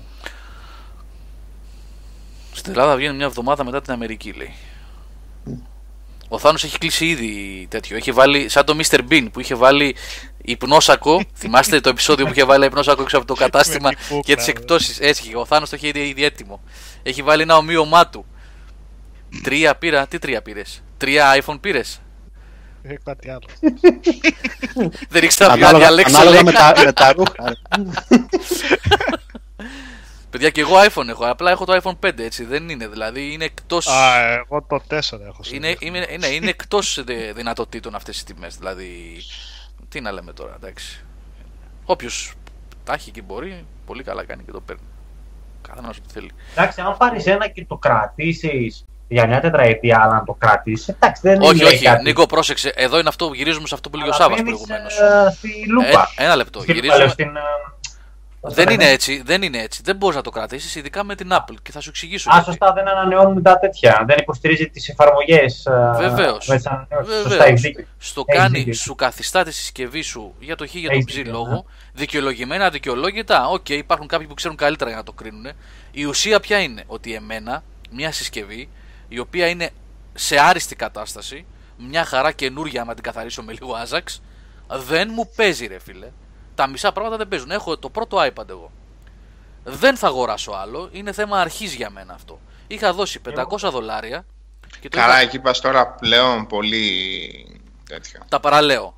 Θα, θα να πεις ότι είναι πολύ παλιό. Όχι, δεν τα παραλές. Για τα δεδομένα της Apple αυτή τη στιγμή, αυτό που λες τώρα είναι αρχαία ιστορία πλέον. Ναι, ναι. Τελείως, ΟΚ, εντάξει. απλά το λέω σαν παράδειγμα. Ρε, Τι παιδί μου. είχες δώσει και τι δεν είχες δώσει, θα σου πει Χέστηκα πάνε πες από τα μεγάλε. ψυχία. Ναι, ναι, ναι. Τι με νοιάζει εμένα, έδωσες, αυτά που έδωσε ισχύαν για 6 μήνες. Τώρα πρέπει να ξαναδώσεις. Κα- Ξάπλωσε εκεί στον καναπέ, γιατρέ μου, εγώ πριν 6 χρόνια έδωσα 500 ευρώ και Ναι, τέτοια. ναι, ναι, ναι. Και Εγώ είχα το iPhone το, το 3 το S, έτσι, το είχα πάρει από δεύτερο χέρι, το, γιατί ήθελα ένα κινητό να έχω το Samsung και δεν μπορούσα να βάλω εφαρμογές μέσα. Γιατί δεν υποστήριζε το 3,3 το, το πρώτο τελευταία αναβάθμιση λογισμικού και το κινητό μπορούσα βέβαια να το χακάρω, αλλά δεν ασχολήθηκα. Αλλά ήταν άχρηστο, δεν έκανε τίποτα. Να σου πω, πήγα να ξεκινήσω για την ιστορία με το iPad. Δεν θα ζητήσω εγώ από το πρώτο iPad που έχει ελάχιστη μνήμη να τρέχει εφαρμογές και ε, να ανοίγει sites τα οποία είναι 10 φορές πιο βαριά σήμερα από ό,τι ήταν το 2010. το αντιλαμβάνομαι αυτό ότι δεν μπορεί να γίνει. Αν και αν ανοίξεις sites με τον Chrome και όχι με το Safari του iPad 1 επαναλαμβάνω, τα πιο πολλά sites παίζουν μια χαρά. Με το Safari με το που τα ανοίγεις, sky η εφαρμογή και κλείνει. Λοιπόν, θα σας πω, προσπαθώ να κατεβάσω VLC Player για να το κάνω το iPad να τραβάει από το δικτυάκι μου. Ταινίες να βλέπω. Απλά πράγματα, τα οποία τα έκανα πριν από μερικά χρόνια. Τα έκανα με το Air Video Server, μια εφαρμογή, η οποία δεν παίζει πια γιατί το iPad Pro γενιάς που έχω δεν είναι συμβατό με τα Windows 10. Mm. Μέσω Air Video Server εννοώ, έτσι, με αυτή την έννοια. Λοιπόν, και προσπαθώ να κατεβάσω VLC app για να κάνω αυτό που σας λέω τόση ώρα που σας περιγράφω. Ε, δεν υπάρχει το VLC app για το πρώτη γενιάς iPad. Γιατί ρε φίλε; Πες μου για, λίγο. Για, για ε, ποιο λόγο; Πες μου λίγο, πότε είναι το πρώτη γενιάς iPad; Ε, είναι το 10 νομίζω. Ε. Ναι, γι' αυτό σου λέω, πας... Αρχαία πας ιστορία. αρκετά Αρχαία ιστορία. Αρχαία ιστορία, ναι. Σου, σου, λέω ότι, σου λέω ότι με Samsung Galaxy S2 που είχε τα τελευταία Android που υποστήριξε, που δεν ξέρω ποια custom έκδοση ήταν για τη Samsung, 2.3 κάτι τέτοιο ήταν, 2.3, δεν, δεν θυμάμαι καν, ε, πήγαινες να μπεις στο Chrome, έπρεπε να το κατεβάσεις και όταν πήγαινες να το κατεβάσεις έλεγε ότι δεν είναι συμβατός με αυτό το τηλέφωνο. Δηλαδή, γι' αυτό σου λέω πας πολύ πίσω. Ε, υπάρχουν εταιρείες που μπορεί να τα κάνουν ακόμα χειρότερα τα πράγματα. Αλλά εκεί είναι απλή η λύση routing ή jailbreak στην άλλη περίπτωση και χαιρετάς. Καλά, από ό,τι είχαμε ψάξει τότε στο Α, ένα το site, δοκίμασα. δεν το- γινόταν. Ναι, ναι, ναι. Λοιπόν, Παιδιά, δεν επειδή έχετε γράψει πολύ στο, στο chat, ε, δεν μιλάω για τους developers. Εγώ δεν λέω ότι φταίνε οι, οι developers του VLC. Για την Apple μιλάμε τόση ώρα. Ότι και καταλήγουμε σε αυτό που ξεκινήσαμε, ότι πάνε και τα κάνουν, καθιστούν παροχημένες στις συσκευές, οι οποίες, ok, είναι παροχημένες για τα δεδομένα που τρέχουν αυτοί, που κάθε 6 μήνες βγάζουν άλλα μοντέλα ή κάθε 12 μήνες, αλλά μην μου το, κάνεις, μην μου το καθιστάς άχρηστο εντελώς. Άχρηστο, Αυτό Γιώργο έτσι. το έχω δει έτσι, να φεύγει email δηλαδή και να λέει ότι η τάδε συσκευή είναι obsolete, δηλαδή δεν την υποστηρίζουμε. Ναι, ναι, ναι. Έτσι. Όχι, ότι, όχι ότι δεν το τρέχει ή δεν πληρεί τις προδιαγραφές, Μμ. απαρχαιωμένη. Στην άκρη. Πάμε για άλλα. Τι να πεις. Αυτά είναι έτσι τρέχει η βιομηχανία και μιας και ο Σαντ Σάντο λέει βαρέθηκε και θέλει να πούμε μια κάνα παιχνίδι, αυτά θα, θα λουστούμε σιγά σιγά έτσι όπως φαίνεται τουλάχιστον σε αυτή τη φάση και με τις κονσόλες. Να, έλα ρε φιλαράκι, ορίστε γυρίζουμε στις κονσόλες τώρα, είδες, μας έδωσες πάσα. Ναι, γι' αυτό παίζουμε Dead Rising 2 αυτή τη Dead στιγμή. Rising 2, Το ακριβώς. έντεκα. ναι. Λοιπόν, Dead Rising 2. Πόσο που μου άρεσε η συνέντευξη τύπου τώρα για το PS Neo που τα παιχνίδια που βγάζανε είχαν από κάτι λεζάντα αυτό τρέχει στο PS4 Neo όχι Pro, sorry, Pro, το Pro, έχω Pro. μια ακόμα εγώ. Ναι. Αυτό θα έχουμε από εδώ και πέρα σε ε3. Που τρέχει, που κάνει, πώς θα τρέχει στο παλιό μου είχαν στο παλιό. Τέλος ναι, ρε πάντων. Νίκο, αυτό λέγαμε προηγουμένως. Θα έχουμε ταμπέλα PlayStation 4. Θα έχουμε ταμπέλα VR. Μμ. Θα έχουμε ταμπέλα PlayStation 4 Pro και ταμπέλα που θα λέει ε, Pro Enhanced. Το Είναι enhanced και, το, είναι είναι και το άλλο που παίρνει στην εξίσωση. Παλιά, όταν βλέπαμε ένα βιντεάκι, λέγαμε τώρα αυτό τρέχει σε κονσόλα ή σε PC. Αυτό, αυτό Τώρα είναι θα το- λέμε τρέχει σε Ναι. PlayStation απλό, σε PlayStation Pro, σε Scorpio ή σε PC. Και με τη τηλεόραση. Α, μπράβο. Και με τι HDR υποστηρίζει και ποια είναι η native ανάλυση. Και ποιο παιχνίδι είπαμε πάλι ότι βλέπαμε στη τηλεόραση. Έτσι, ναι. Α, μπράβο, ναι. Ε, Πούντος, μανιακός, το Dead Rising 1 που λες και το 2 και το Off the Record θα έχει review ο Σάβας γιατί έχουμε τις νέες εκδόσεις σε PS4. Ναι, τι ρωτάει ο Μανιακός για το ένα; Λέει το είδε κανείς σε PC, πώς είναι κτλ. Είναι η ίδια έκδοση υποθέτω, αυτή που πήραμε εμείς. Τα remasters, οι ίδιες εκδόσεις. Ναι, λογι- λογικά, λογικά, λογικά, ναι. ναι. Δεν, εννοείται δεν έχει αλλάξει το save slot, είναι ένα, Έτσι. έτσι όμορφα. Και δεν έχει αλλάξει το ότι ο Φρανκ μένει ακίνητος όταν σημαδεύει με πυροβόλο όπλο. Χρησιμοποιούσε πυροβόλα στο ένα. Δεν υπήρχε Ε, λόγος υπήρχαν, να ε, το- boss, ναι. υπήρχαν boss που δεν έβγαιναν αλλιώς. Ναι. Πυροβόλα εννοώ ρε παιδί μου από πιστόλια μέχρι... Πώς, γιατί στο τέλος που την έπεφτε η SWAT team εκείνη εκεί Ναι, και, σωστά. ξέ, και γέμιζε ο τόπος με M16 δεν θα χρησιμοποιούσες. Ναι. Βέβαια παίζοντας το 2 και το off the record νομίζω ότι καταλαβαίνει κανείς γιατί το 3 δεν ήταν καλό Dead Rising. Μπορεί να ήταν ένα ευχάριστο παιχνιδάκι αλλά δεν ήταν Dead Rising. Λοιπόν, καταπληκτικό το off the record ιδίως καταπληκτικό παιχνίδι. Δεν το είχα δει Και- ποτέ το off the record. Τόσο μεγάλο κεφάλαιο ήταν. Ήταν σαν Κοίταξε, τρίτο, ας ε, πούμε, ή σαν. Τι ήταν; Ήταν αλλαγμένη πρώτα απ' όλα η βασική ιστορία με το ότι ήταν ο Frank West, έτσι. Ναι. Μπορούσε, πρώτα απ' όλα μην ξεχνάς ότι στο off the record μπορούσες να ξαναβγάζεις φωτογραφίες. Κάτι που δεν έπαιζε στο 2. ναι. εντάξει, με prestige points πάλι και τα λοιπά. Ε, δεν ήταν τόσο... Είχαν δύο ακόμα boss, εκ των οποίων ένα ήταν ο ίδιος ο Jack Green, ο, ο πρωταγωνιστής του δύο, και μια τεράστια περιοχή, έξτρα, Α, μέσα είχε στο, πράγμα. μέσα στο καζίνο, εκεί πέρα, μέσα στην πόλη, στο strip. Λοιπόν, και λίγο άλλαζε βέβαια εννοείται προς το τέλος. Πα- δε- Δεν ήταν τόσο χαοτικές οι διαφορές ρε παιδί μου, αλλά επειδή είχαν προσθέσει και κάποια blueprints για όπλα και όλα αυτά, ε, αν κάποιος έλεγε στο τέλος τι ποιο να πάρω, παιδιά, το 2 ή το off the record, θα του έλεγα το off the record, ξεκάθαρα. Το θεϊκό βέβαια με την Capcom είναι ότι δεν έχει ούτε ένα DLC μέσα σε αυτές τις εκδόσεις. Μαζί με τα K0 και K Α, Quest α, του 2, μαζί με τα DLC, τα fan DLC που είχε με modes και στολές και το ένα και το άλλο για το off the record, δεν έχει τίποτα μέσα, θεοί είναι οι τύποι, εντάξει, τι να... δεν- δεν ξανασχολούμαι πάνω με αυτό το ζήτημα, με τους συγκεκριμένους.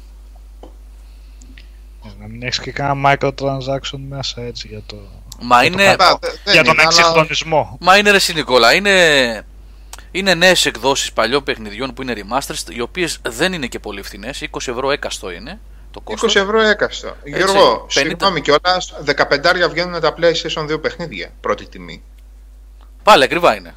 Ε, ναι, γι' αυτό. εννοείται. Τώρα εντάξει, ξεφτύλα. 15 δεν είναι ευρώ. τιμές και- αυτές. Αυτό το πακέτο έπρεπε να βγει με τα τρία, το πολύ 29,90 να πούμε, 30 ευρουδάκια, το πολύ κιόλας. Ναι, ναι. Να τα παίξει, εντάξει τώρα, τι να λέμε. Λοιπόν, και μιας και αφιερώσαμε πολύ χρόνο σε άλλα θέματα, τα οποία όμως τα γουστάρουμε και τα πάντα τα συζητάμε, ε, θέλω να πάμε προς το κλείσιμο να μου πείτε, επειδή έχουμε πολύ πράγμα μπροστά μας, αν θέλετε βέβαια να μου πείτε, τι παιχνίδια περιμένετε μέχρι το Δεκέμβριο, αυτή τη σεζόν που έχει τώρα. Γενικά, όχι μόνο παιχνίδια. Εγώ Γιώργο, να ενημερώσω ότι το NBA του και θα το πιάσω αύριο, γιατί πρέπει να έρθει ο καινούργιος μου σκληρός. Δεν έχω χώρο να αποθηκεύσω. Είμαι με έναν, με έναν SSD, με, δεν έχω ΟΚ. δεύτερο τέτοιο. Ε, την άλλη Οπότε- εβδομάδα. Πρέπει να είναι και μεγάλο, Νίκο, ε. Ναι. Εντάξει, θα πάρω 2,50 θα πάρω για αρχής σε για να τρέχει το παιχνίδι που παίζω κάθε φορά για το review. Εντάξει, δεν χρειάζεται να έχω και 5 παιχνίδια install, δεν το κάνω αυτό ούτως ή άλλως.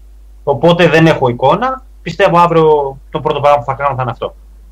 ΟΚ. Ε, λογικά την επόμενη εβδομάδα, Την έτσι. επόμενη μέρα. Ναι, ναι, ναι. Αν και είναι από τις περιπτώσεις εδώ που οφείλουμε να πούμε ότι το NBA 2K, όπως και το Pro όπως και το FIFA, ο κόσμος πηγαίνει και αγοράζει με κλειστά μάτια, έτσι. Ναι, δεν είναι τώρα. Δεν είναι λέω ότι πολύ- πρέπει, ένα λεπτό, μην παρεξηγηθεί, δεν λέω ότι πρέπει, λέω ότι πηγαίνει από συνήθεια και από εμπιστοσύνη, έτσι. Και από Τα οτιδήποτε. review περισσότερο είναι για να διαφωνήσεις, να συμφωνήσει με το reviewer, κατάλαβε, για να γίνει από κάτω Ναι. χαβαλέ. Πολύ δύσκολα κάποιος δεν θα πάρει ε, σε τόσο παγιωμένες σειρές το παιχνίδι επειδή Ναι. το είπε ένα reviewer. Δηλαδή, Ναι. τώρα θα πεις Μμ. σε μεγαλύτερα μεγέθη, ίσως, δεν ξέρω, αλλά. Ενώ site τα οποία έχουν μεγαλύτερη επιρροή ίσως και να Ναι, ναι, επηρεάζουν, καταλαβαίνω τι λες. Ναι, ναι, ναι. ναι. Αλλά φαίνεται λίγο δύσκολο. NBA Live λέει ο Τζόνις. Λοιπόν, για πείτε ρε παιδιά, τι περιμένετε συμπεριλαμβα- συμπεριλαμβανομένων όλων και του VR και οτιδήποτε. Τι περιμένετε για φέτος. Καλά το VR. Αν υπάρχει κάτι που σας συντριγκάρει να ξελασπώσουμε Ε, λίγο, να, να ξεβαλτώσουμε από, το, από τα remaster και από τα remakes. Καλά, εγώ χωρίς να περιμένω. Βασικά περιμένω το Mafia 3 απλά. Θέλω να πιστεύω, έχω μια ελπίδα ότι ίσως είναι καλό, αν και το φοβάμαι Γιατί; ταυτόχρονα ότι θα... Γιατί το Για- περιμένω, γιατί το φοβάμαι. Όχι, γιατί έχεις ελπίδα. Βέβαια τώρα Ε, κατάφερες γιατί να είναι μα... φωνάξεις μέσα σε Ναι, μια το πρώτη. ξέρω, το Πες, ξέρω. Έχω ελπίδα, αλλά το φοβάμαι. Ε, ναι. Σκατά Είναι- ελπίδα έχεις δηλαδή. Ακριβώς. Απλά έχω ελπίδα γιατί είναι μάφια και το πρώτο μου άρεσε πάρα πολύ, το δεύτερο χαμένη ευκαιρία. Οπότε ελπίζω σε μια καλή ιστορία, σε ένα καλό σενάριο και σε ένα α, έστω συμπαθητικό open world γιατί έχω και πολύ καιρό να παίξω open world σε σύγχρονη εποχή. Απ' την άλλη το φοβάμαι γιατί από όσα έχω δει και από αυτά που είχε πει και ο Γιώργος που το είχε δει από κοντά μου φαίνεται ότι τελικά θα έχουμε ένα κλασικό open world σύγχρονης αυτής της εποχής που είμαστε τώρα που θα είναι 10, 15, 20 κεντρικέ αποστολές. Και από εκεί και πέρα όλο map cleaning. Και το Να σενάριο υπενθυμίσω- τελικά θα είναι διάρκεια 10 ωρών Ναι. και θα το. μπε- Ναι. Ναι, να υπενθυμίσω λιγάκι αυτό που λέει ο Νικόλας, γιατί εγώ δεν είμαι και ο πλέον κατάλληλος κριτής για τα μάφια και τα open world παιχνίδια. Έτσι, οπότε η αρνητική, οποιαδήποτε αρνητική αίσθηση ε, ενδεχομένως να βγει και από το βίντεο που είχα ανεβάσει τότε από την E3 ή που είπα μετά σε εκπομπή, μπορεί να βασίζεται πάνω σε λάθος δεδομένα. Απλά είπα ότι εγώ αυτό που μας έδειξαν εκεί στην E3 δεν μου άρεσε καθόλου γιατί πάντα με το δεδομένο του περιορισμού που σου έχει μια έκθεση ότι μπο- πρέπει να δείξεις πολύ εντυπωσιακά πράγματα σε πολύ μικρό χρονικό διάστημα ε, είδα ένα shooting fest, ένα παιχνίδι το οποίο ήταν map cleaning και πυροβολισμοί. Και αν δεν κάνω λάθος, υπάρχουν εδώ πέρα παιδιά που έχουν παίξει τα μάφια και τα έχουν αγαπήσει και ο Σάβας και ο Νίκος και ο Νικόλας, νομίζω, και ο Γιάννης, αν δεν κάνω λάθος. Τα μάφια έχουν και άλλα πράγματα εκτός από αυτό. Έχουν χαρακτήρες, έχουν ιστορία, έχουν εξέλιξη. Ε, αυτό, αυτό. Ναι. Εμένα αποσκοπεί το αγαπημένο μου παιχνίδι όλων των εποχών το μάφια το ένα. Το ε, ένα, το... καλά. Ναι, ε, εντάξει, δεν... αν μπορείς να πεις κάπου το αγαπημένο. Α πούμε αυτό που έχω στο μυαλό μου, πιο παιχνίδι, ρε παιδί μου, τρελάθηκα, μου άλλαξε. Τι, τι να σου πω, ε, είμαι ερωτευμένος με το Μάφια το ένα. Mm. Το Μάφια το 2. Ε, το 2 είχε πολλά προβλήματα. Αλλά. το Είχε ένα Mafia- χαρακτήρα πάλι. Το... Ναι, sorry, Νίκο. Το μάφια το ένα ήταν ανοιχτός κόσμος τώρα να το πεις. Είχε να κάνεις χαζομάρε μες στο χάρτη, αλλά κυρίως ήταν η αποστολή, οι χαρακτήρες, οι, οι διάλογοι, η μουσική, η ατμόσφαιρα. Ε, κοίτα, αν θυμάμαι καλά, δεν είχε παράπλευρες αποστολές. Ακολουθούσε Όχι. απλά κύριες Όχι. αποστολές. Και είχε πράγμα, είχε υλικό μόνο μέσα. αφού το τέλειωνες, μόνο αφού το τέλειωνες, ε, μπορούσε να κάνεις 16 challenges που σου είχε Μμ, αρκετά ναι, δύσκολα. Ναι, ναι. 16, 18, 20, δεν θυμάμαι ρε Σάβα, θυμάσαι αριθμό. Ναι, ναι, ναι, ναι. Ήταν 20 challenges νομίζω. 20 challenges. Παλού. Αλλά οι αποστολές ήταν μεγάλες, ήταν δύσκολες, ήταν με checkpoints, δηλαδή πήγε. Ε, Πολύ ωραία checkpoints, Νίκο. ναι, πολύ, Check- πολύ ωραία ναι, checkpoints. Σου, σου κο- υδρότας για να ξαναξεκινήσεις την αποστολή, έτσι. Πολύ δύσκολο αυτό το κομμάτι του παιχνιδιού.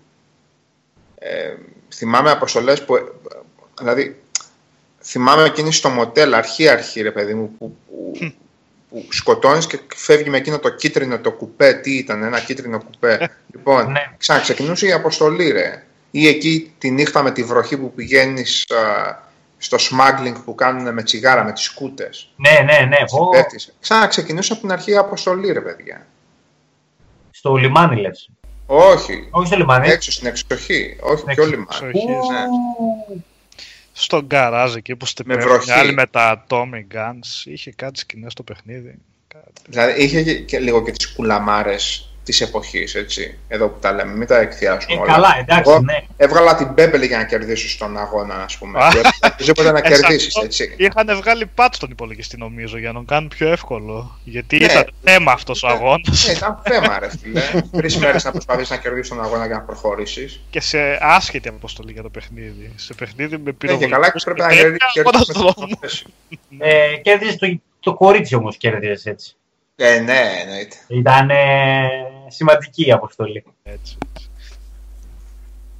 Ε, είχε και το κορυ- πιο κορυφαίο bug που μου έχει πετύχει να μάξει αυτό το παιχνίδι σε μένα. Το έπαιζα και βράδυ με τον αδερφό μου, με τον αδερφό μου είχαμε σκιαχτεί. Είχε πεταχτεί ένας άνθρωπος που για κάποιο λόγο είχε κεφάλι σκύλου. το καπέλο, μιλάμε, το βλέπαμε και λέμε τι, τι Ωραία. έγινε εδώ. Μπαγκ, ήταν καμιά γκυμικιά ήταν αυτό, ρε, ε, κανένα αστείο. Έλαντε, ξέρω. Γιατί βγάζαν και κάτι τον άνθρωπο φωτιά στο τέλος που έπρεπε να τον πιάσεις μέσα στην πόλη και έτρεχε πιο γρήγορα από τη σκιά του. Αχα, ναι, ναι. Είχε κάτι τέτοια ρε παιδί μου. Οπότε Οπότε, Είναι και λίγο στοίχημα, συγγνώμη Νικόλα, ε, προσθέτως σε αυτά που λες, στους προβληματισμούς σου, ε, προσθέτω και την εντελώς διαφορετική το, ε, ατμόσφαιρα και ύφος, έτσι. Το παιχνίδι δεν είναι το νεοϊρκέζικο μάφια, Brooklyn, ξέρω εγώ και τα λοιπά, Ιταλό τέτοιοι, είναι Νέα Ορλεάνη, μάλλον δεν είναι Νέα Ορλεάνη, είναι κάπως αλλιώς λέγεται, δεν θυμάμαι τώρα μου διαφεύγει, Αλλά ναι, Ορλεάνη. αλλά Ναι, Νέα ναι. Ορλεάνη ακριβώς. Ε, φανταστική. Ναι, με. ε, Η μία φατρία είναι βουντού τέτοιοι, γαλλόφωνοι και πάει λέγοντας. Δηλαδή έχει άλλο ύφος, άλλη ατμόσφαιρα. Το οποίο δεν ξέρω κατά πόσο Θα δεν το- θα χάσει από εκεί το παιχνίδι. Δεν Μπορεί, είναι... Εντάξει, Νέο στα Μπορντό, ναι, ναι, βίντεο New Bordeaux. φαίνεται ότι στα, ναι, στα βίντεο φαίνεται ότι είναι, έχω, όσο μπορείς να κρίνεις ότι οι cutscenes και αυτά είναι δουλεμένες. Τώρα βέβαια τελικά πώς θα δένει όλη το σενάριο είναι άλλο θέμα. Ελπίζω το λιγότερο να έχει καλό σενάριο και καλό gunplay. Τώρα, Ναι, ρε, μου, ας πέρα- έχει open world, αλλά να, είναι, να έχει καμιά 20-25 αποστολές μεγάλες, έτσι. Ναι, πάλι λίγες θα μου φανούν όταν παίζει ένα Grand Theft Auto με 70 αποστολές, αλλά ναι. Απλά όταν δείχνουν, βλέπω στο βιντεάκι και ανοίγουν το χάρτη και έχει, είναι πλημμυρισμένο από κονίδι, εντάξει, ρε παιδιά, δεν γίνεται να σου ανοίγει Γιατί την πρέπει όρεξη. να πάει Εμένα και- προσωπικά δεν μου ανοίγει την όρεξη αυτό. Αυτό με κάνει απλά να κουράζομαι. Γιατί θα με πιάσει ο ψυχαναγκασμός να πηγαίνω από το ένα στο άλλο, μέχρι να τα βαρεθώ στο 20 και θα μου χαλάσουν την εμπειρία. Οπότε. ναι. Ωραία, πάμε παρακάτω. Μάφια 3 ο Νικόλας. Άλλα Νικόλα, εσύ περιμένεις πολύ μες στη σεζόν; Ε, το Gears of War θα ήθελα να δω, εννοείται, περιμένω. Φαν της σειράς και το Dishonored το 2. Δεν νομίζω να βγαίνουν και άλλα Ε, ναι, δεν μεγάλα μας άφησε ονόματα τι πολλές βγαίνουν επιλογές. βασικά. Έχουν φύγει πολλά. Έχουν πάρει καθυστερήσεις. το, το, Farming Πώς το- Simulator, ναι, ρε το Γιάννη. project, project Tycho, πώς το λένε, πότε πήγε για τον χρόνο αυτό ή... Ε, Δεκέμβρη, κοίταξε, Δεκέμβρη. για, για την ώρα έχει πάει για Δεκέμβριο. Αλλά τσούκου τσούκου τσούκου τσούκου μπορεί να πάει για το 18, δεν ξέρεις. Ναι. Γιάννη, εσύ; Ε, σχεδόν αυτά που είπε ο Νικόλας, έτσι, γιατί δεν υπάρχουν και πάρα πολλές επιλογές. Μετά, ας πούμε, αν είναι να, να πεις το Dead Rising το 4, που και αυτό είναι για Δεκέμβριο, αλλά και εκεί πάλι, ε, ε, όπως ε, είπε και ο Σάβας, να εύχεσαι να είναι... Καλά, Φοβα- αυτός είναι ο- φοβα- ο φοβάμαι, αλλά ελπίζω, ναι. Αυτό είναι επίσης Blue Castle, η ίδια ομάδα είναι Σάβα; Η... Τι είναι; Blue Castle, αυτοί οι Καναδοί. Οι ίδιοι που κάναν το 3 και το 2. Ε, Αυτοί είχαν γίνει ε, ε, Capcom, α, Vancouver, Capcom αυτή. Vancouver. Ναι, ναι, είχαν ναι. γίνει. Η Ναι, πρώην αυτοί, Blue αυτοί, Blue αυτά. Castle, ναι, ναι, ναι. ναι. Αυτή. Αν είναι ήδη, δεν το, δεν το ξέρω να σου πω την αλήθεια. Μέχρι το 3 ήταν αυτοί. Α. Βέβαια, αυτοί στο off the record και στο 2 είχαν κάνει εξαιρετική δουλειά. Τώρα στο 3 όχι και τόσο, αλλά εντάξει. Ναι, πρώην Blue Castle η Capcom Vancouver. Μάλιστα. Μ, Και το Gravity Rush 2 έχουμε τέλη Νοεμβρίου που αν πατάει στα χνάρια του ένα που ήταν αρκετά αξιοπρεπές παιχνίδι Σε ρίφη, μη βιάζεσαι. Δεν λέμε ε, Ε, και ποιες το- είναι οι μεγάλες κυκλοφορίες. Λέμε ο καθένας εδώ ξεχωριστά Ε, ναι. τι περιμένει. Δεν λέμε όλες τι μεγάλες κυκλοφορίες. Ένα λεπτό. Περίμενε. Μπορεί ναι, να γιατί η σου- μεγάλη κυκλο- κυκλοφορία είναι και το Watch Dogs 2 Ναι, έτσι ναι. αλλά Μμ, αλλά μετά Μπορεί. τη φόλα του 1 ποιος ναι. το περιμένει; Θα έρθει ο Πλωμαριτέλης τώρα και θα πει περιμένω το Final Fantasy 15. Για να- Ε, Ε, τι μας. Καλά Και και και το Titanfall 2 έχουμε τέλη Οκτωβρίου Καλά, πολλά έχουμε. Εντάξει. Έχει και το Call Ναι. of Duty που περιμένει ο Θάνος. Ο Μιχαλησιάνος. μόνο Ο Αλέξανδρος έγραψε πιο πάνω. Ε, που το. Να, όχι. Siberia, Σαϊμπήρια Siberia. έγραψε. Ε. Ναι, Και- και άλλο ένα. Whispered World 2. Ναι. Νίκο, εσύ, Πλωμάρη; όχι, μάφια, δεν είναι... α, Δηλαδή, Μάφια, ε. έχω τώρα λίγο να, να φύγω λίγο από τον εθισμό Ναι. του WoW, Με να ελπίδα παίξω το φόβηση. NBA 2K και μετά μάφια. Δεν υπάρχει κάτι άλλο για μένα το επόμενο χρονικό διάστημα, τα ξαναβλέπουμε. Ούτε Μάλιστα. πρώτα θα παίξω φέτος για να καταλάβεις. Τροπή. τροπή. Δεν θα παίξεις προ. Α, είναι και η PC έκδοση, λέει, έχει φάει θάψιμο, ε. Εμείς, παιδιά, δεν την έχουμε δει γιατί είδα ότι ρωτάγατε. Ε, PS4 έχουμε παραλάβει. Ο Μιχάλης ανέβασε το κείμενο σήμερα. Οπότε δεν έχουμε ιδέα τι Νωρίς γίνεται. βγήκε το προφέτος. Ναι, είναι λίγο πιο νωρίς νομίζω. Από... Αρκετά νωρίς. Πέρυσι Νοέμβριο είχε βγει νομίζω. Μία, Ήταν χρο- ο- μία χρονιά, μία χρονιά βγήκε τόσο αργά. Είχε βγει. Πέρσι ήταν που είχε βγει τόσο αργά; Πάντως ε, παραδοσιακά ήταν μετά το FIFA Μια-δύο Ναι. εβδομάδες Ναι. ήταν πιο μετά ναι. Τώρα θα κάνω καμιά 7-8 τυρκωτικά πας για να είναι το παιχνίδι έτοιμο, τα γνωστά. Ε, Αν Ε, και- καλά και το, και το FIFA έχει Νίκο, μην νομίζεις, εντάξει. Να μην θεοποιούμε το έναν τον άλλον. Και οι δύο, αν δεν περάσει ο πρώτος μήνας, να φάνε τα πρώτα patch. Λοιπόν, πριν πάμε στο Σάβα, να σχολιάσω λίγο εδώ τα. Να σχολιάσω τα σχόλια, ωραίο, στο chat που ρίχνεται πολύ θάψιμο στο Watch Dogs 2. Κοίτα να δεις πώς γυρίζει η αίσθηση του κόσμου α- μετά από τόσο hype, τόσο, τόση αναμονή πέρσι, πώς το Από περίμενες. Μεσσίας προδότης. Ναι. Ναι, είναι τρομερό, έτσι. Ε, πόσο ζημιά μπορεί να κάνει σε ένα προϊόν η, μια εταιρεία με το προσέξεις σωστά. Τέλος πάντων. Έλα, Σάβα. Εγώ τον Dishonored περιμένω Α, ναι, σωστά είναι. γιατί θεωρώ ότι θα έχει γίνει καλή δουλειά. Το έχω εμπιστοσύνη το στούντιο. Αυτή είναι η Γάλλη, έτσι. Ε, Ναι. Γάλλη δεν είναι. Ναι, πρέπει. Λοιπόν, ε, το Dead Rising το 4 γιατί επιστρέφει ο Frank West νομίζω θα αλλάξει και η λογική του παιχνιδιού και το Last Guardian εφόσον βγει ε, να πω την αλήθεια περισσότερο από περιέργεια Μμμ. ειλικρινά περισσότερο από, Ναι. από περιέργεια Ναι, ναι. λοιπόν ε, από εκεί και πέρα εννοείται για τα μεγάλα ονόματα δεν έχω και κανένα ιδιαίτερο άγχος δεν, δεν κινητοποιούμε εύκολα καλά τώρα για Final Fantasy και τα λοιπά τώρα ούτε καν κάποια στιγμή στο μέλλον και βλέπουμε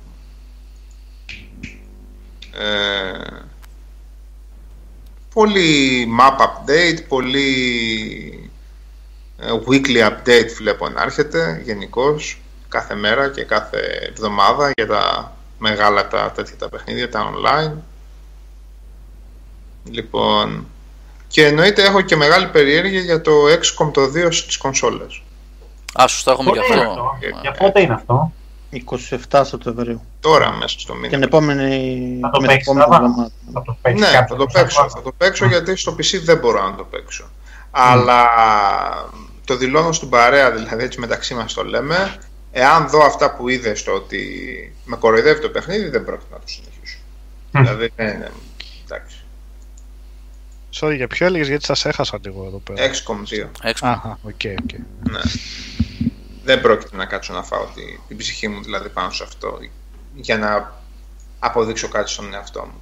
Αν καταλάβω ότι με, με δουλεύει το παιχνίδι, θα το δουλέψω κι εγώ για να το παρατήσω. Απλά πράγματα. Μμ. Το DLC του Dark Souls πότε βγαίνει αυτό; Οκτώβριο, Α, 25 μια χαρά. Οκτωβρίου. Μια Ναι. χαρά. Ελπίζω να βγει γερό υλικό γιατί μου λείψε λίγο τέτοιο παιχνίδι. Τι εννοείς, Ρε Σάβα, σε κοροϊδεύει, λέει ο Πέρις. ποιο; Να σε κλέβει. όχι Α, να σε κλέβει, Πέρι, αυτό να κάτσεις να Το διαβάσεις, 12. αν κάτσεις και διαβάσεις λίγο έτσι λίγο το review και την α, προσέγγιση του Νίκου στο XCOM του PC θα καταλάβεις. Μιλάμε για κλέψιμο. Όχι κοροϊδιά, κλέψιμο περισσότερο. Όταν ό,τι η αφορά την AI δυσκολία. παίρνει- παίρνει Ε. με σειρές που σου κλέβει, κάνει βήματα παραπάνω, το οποίο είναι εκτός των κανόνων του παιχνιδιού. Η δυσκολία πρέπει να είναι πάντα μέσα στους κανόνες του παιχνιδιού.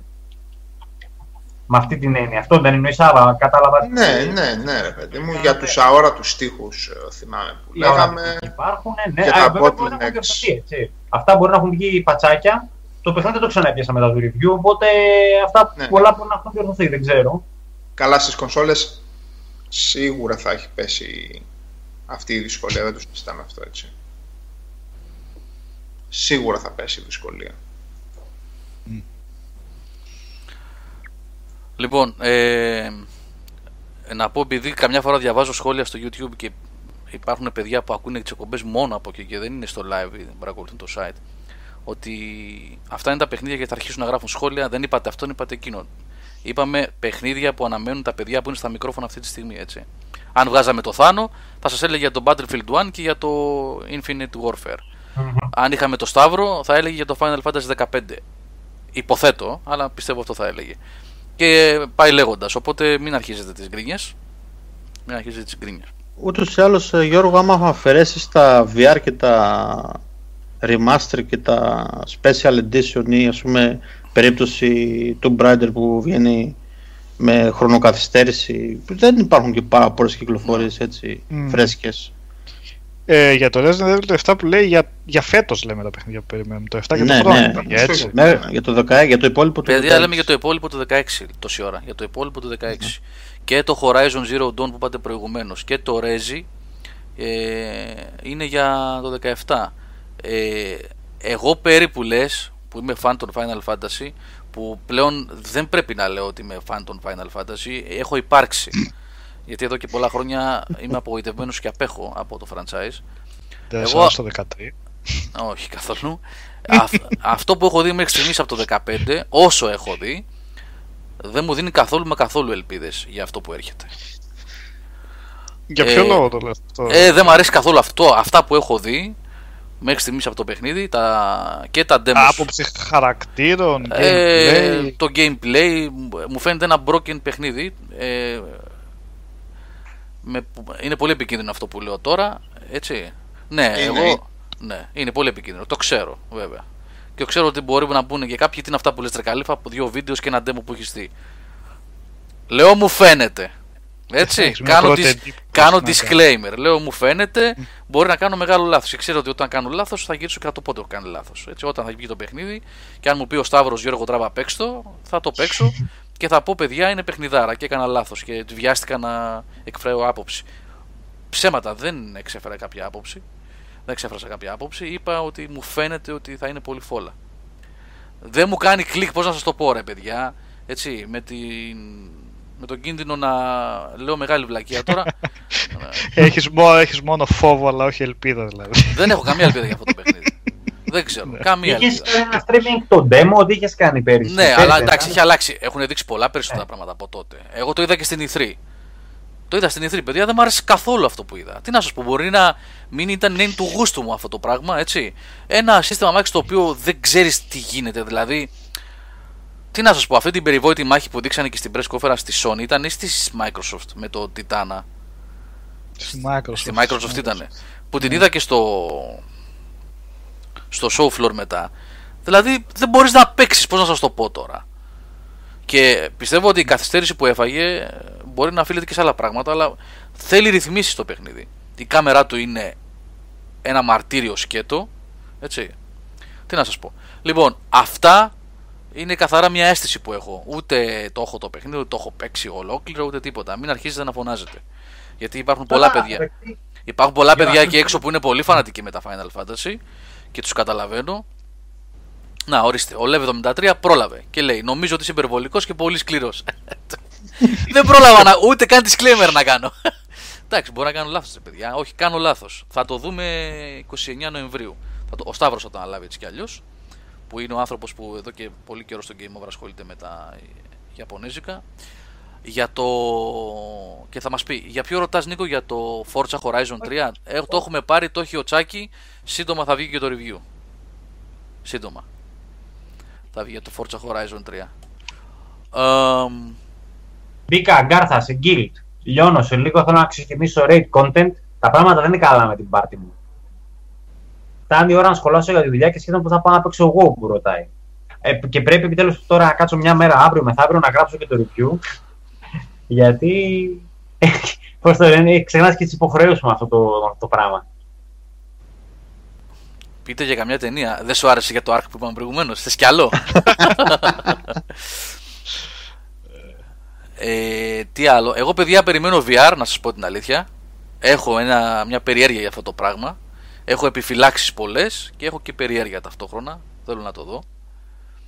Ε, και από παιχνίδια, τι να σας πω, δεν, ειλικρινά δεν υπάρχει κάτι αυτή τη στιγμή που εκτός από το Last Guardian που σε πολύ μεγάλο βαθμό θέλω και εγώ από περιέργεια να δω τελικά τι θα κάνουν αυτοί οι άνθρωποι εκεί πέρα και κατά πόσο μπορούν να το κυκλοφορήσουν το παιχνίδι έτσι όπως πρέπει να το κυκλοφορήσουν.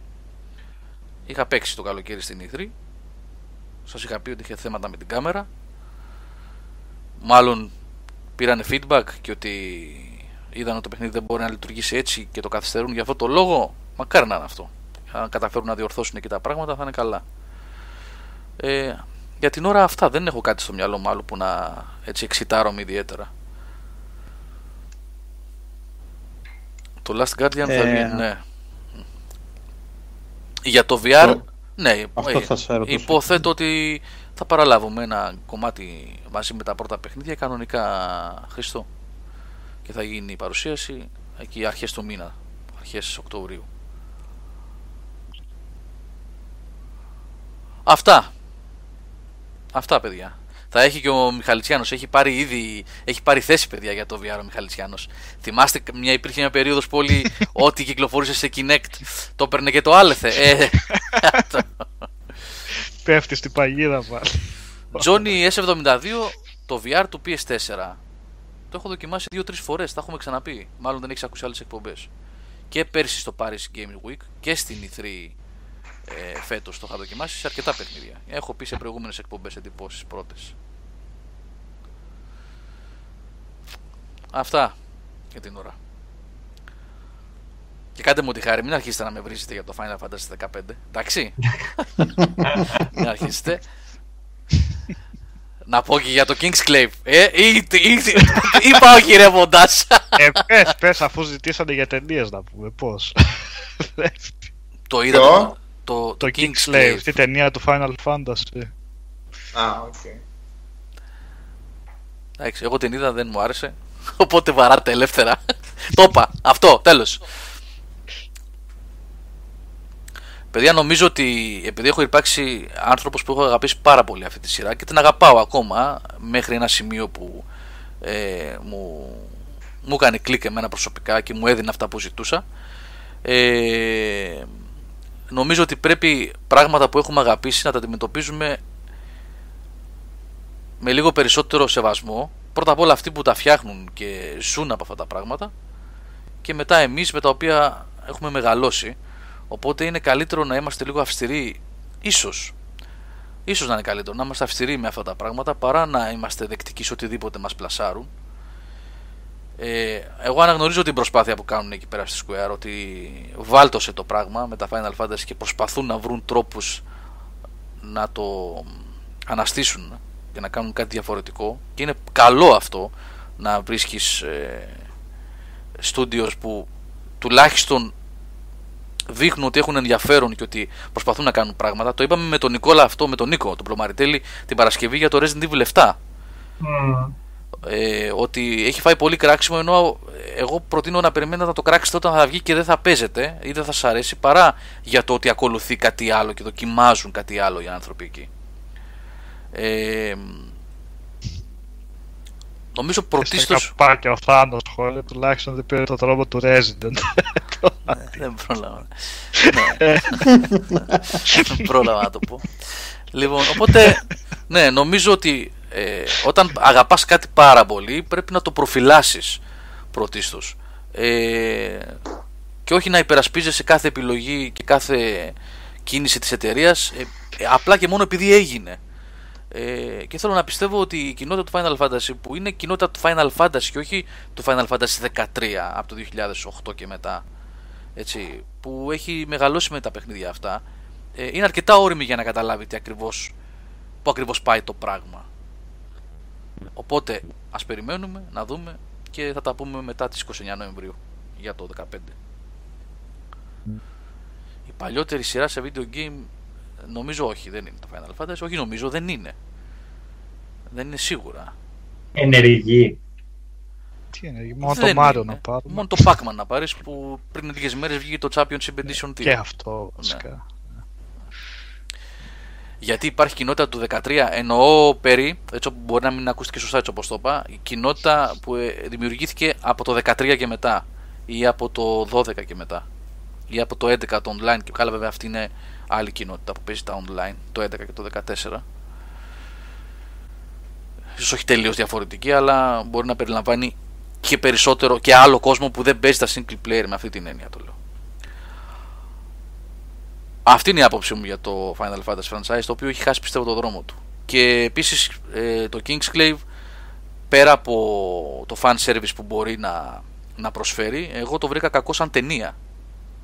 Έτσι, δηλαδή μπορεί να βρείτε πράγματα μέσα που να συνδέουν, να μην σας δώσω spoiler τώρα, γιατί έχει πολύ σημαντικά γεγονότα και χαρακτήρες που ε, ε, στρώνουν το δρόμο για το 15. Πραγματικά δηλαδή θα πρέπει να το δείτε πριν ξεκινήσετε να παίξετε το 15. Ε, έχει πολύ σημαντικούς χαρακτήρες και καταστάσεις που εξηγούν τι ακριβώς γίνεται. Ε, από εκεί και πέρα σαν ταινία για μένα είναι κακή όμως. Δεν μου άρεσε. Να, Το να αξιο- κάνω αξιοσημείωτο- μια ερώτηση. Α, πες ρε Γιάννη. Ναι, για, για την ταινία. Για το αξιομείωτο, Γιώργο, είναι αυτό ότι έχω δει ότι η κριτική την έχουν βαθμολογήσει πολύ χαμηλά, ενώ έχει αρέσει πολύ στον κόσμο. Και οι κριτικοί μιλάνε ε, ακριβώς για αυτό το σημείο που έθιξες, ότι το θεωρούν σαν promotion του επερχόμενου παιχνιδιού. Ναι. Ε, ναι, κάτι τέτοιο γίνεται, ναι. Μμμ. Κάτι τέτοιο γίνεται. Τι να πω, Καλά, εντάξει. Νι- Νίκο. Ναι. Ναι. Ναι, Α. ε, τώρα, επειδή με τα Final Fantasy δεν ασχολούμαι, έτσι δεν ξέρω. Το... ίσα ίσα ότι βλέπω από εσάς τώρα που έχω ασχοληθεί παραπάνω και κάτι παιδιά που παίζανε.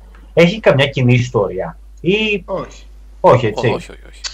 Εκτός από το 13 που είναι τρία επεισόδια σε Ναι. ένα νούμερο, 13, 1, 2 και 3. 13, 1, Καλά. 13, 2, 13, 3. Το 11-2 δεν είναι. Και το 10 που έχει το 10 και το 12. Ε, Επέτρεπε. ναι, όλα τα άλλα είναι αυτόνομες ιστορίες. Α, ωραία. ωραία, Αυτόνομες ωραία. ιστορίες. Και τα spin-offs είναι αυτόνομες ιστορίες που έχουν βγει, Crystal Chronicles κλπ.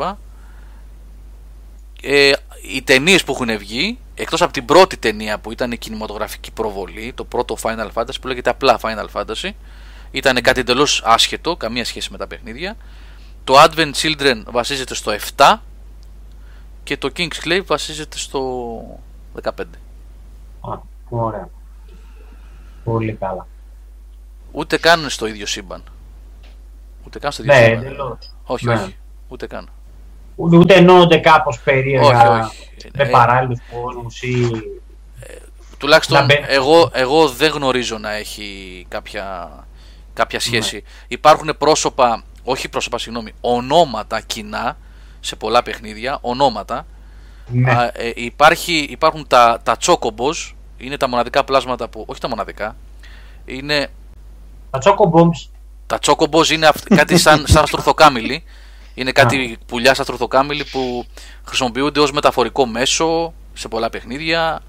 Ε, είναι πανίδα που υπάρχει σε όλα τα Final Fantasy. Ναι. Ε, και υπάρχουν και κάποια Ions ή Summons τέλος πάντων κοινά. Και κάποια boss, όχι boss, συγγνώμη, κάποια τέρατα κτλ. που είναι κοινά. Όχι Ή ο όμως. Choco Bombs δηλαδή. Πώς; Τίποτα, τίποτα. Χαζομάρι. Πες. Αυτά κατά τα άλλα όχι δεν έχουν σχέση μεταξύ τους.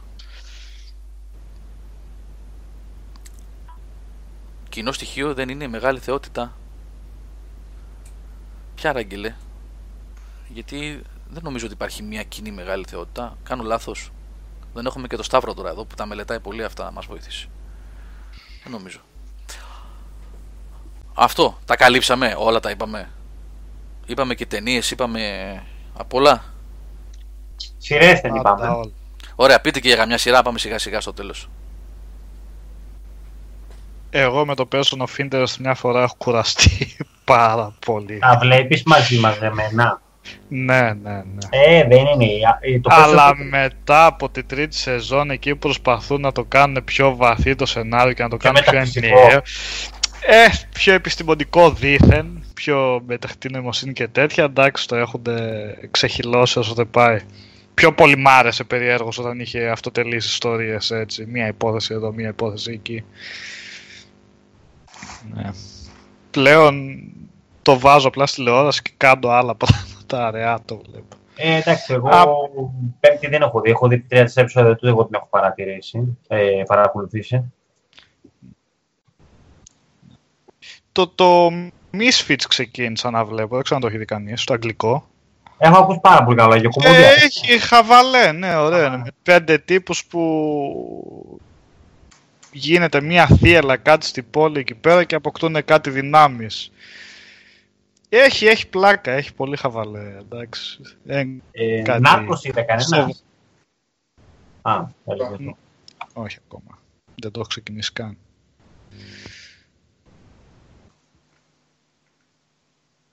Και τίποτα.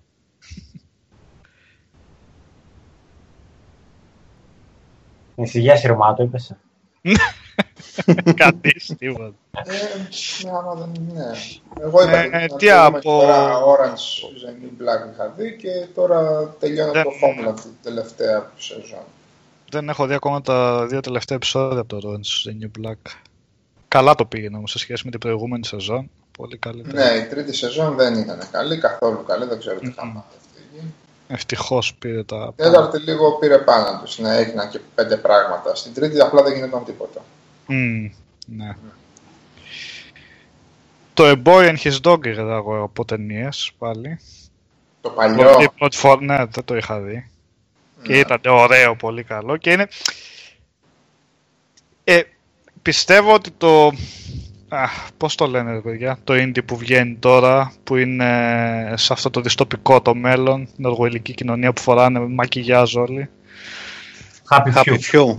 Ποιο... Ναι, Happy Few. Νομίζω ότι Καλά. εμπνεύστηκε πάρα πολύ από το A Boy and His Dog, πάρα πολύ όμως. Ήτανε λες και βλέπω το παιχνίδι, τουλάχιστον τη βασική κεντρική του ιδέα. Αυτό το έπαιξες καθόλου παραπάνω, πέρα από εκεί που είχαμε μιλήσει λίγο το καλοκαίρι και το κράξαμε; Ε, δεν το έπαιξα καθόλου γιατί το έκραξε εσύ και τελικά. Δεν το Α. έβαλα ποτέ. ναι.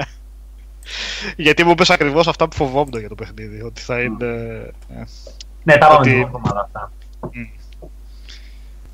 Θα το δούμε βέβαια, γιατί στο demo που βγάλαν αυτοί είπαν ότι δεν υπάρχει καθόλου το σενάριο. Τώρα βέβαια σε τέτοιου είδους ε, game, ε, δομημένο κόσμο πώς θα μπει το σενάριο σε roguelike παιχνίδι με permadeath είναι άλλο θέμα. Μάλιστα. Πάμε για ύπνο, γιατί σας βλέπω να κουραστήκατε. Ο Σάββας είναι έτοιμος για ύπνο, δεν τον ακούω, καθόλου δεν τον ακούω. Εγώ είμαι, ναι. Ε, ναι, είχε το, πέσει το και κατάλαβα. πίσω, πίσω στην καρέκλα είχε Έχει πέσει. πέσει Γι' στην αυτό. καρέκλα, ναι. Έχει, Έχει ναι. πέσει και πήγε να μιλήσει από μακριά και δεν ακουγόταν. Αυτό έπαθε. Επίσης για να πούμε λίγο πιο ψαγμένα κάπως Όποιος θέλει λίγο πιο να δει βαλκανικό κινηματογράφο να δει το Καμπαρέ Μπαλκάν Πάρα πολύ καλό Πάρα πολύ καλό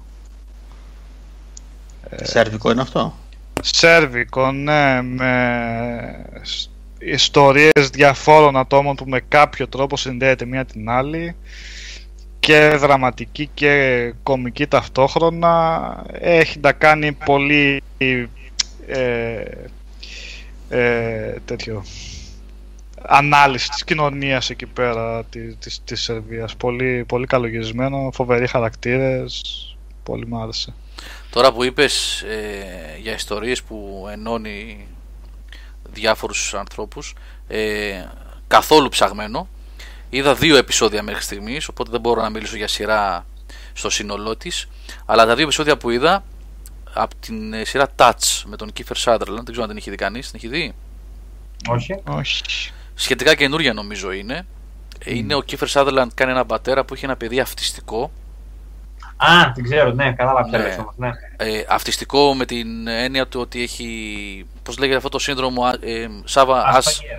ναι, Asperger. α- ναι, ναι, είναι, διαβάζει τα Asperger. πάντα ναι, αυτό διαβάζει τα πάντα με νούμερα τέλος πάντων και βρίσκει μαθηματική συνοχή και συνέχεια στα πάντα στο σύμπαν Α, ναι, και με αυτόν τον τρόπο, επειδή ακριβώς βρίσκει συνέχεια σε οτιδήποτε υπάρχει, αυτό που λέμε patterns στο, στα, ναι.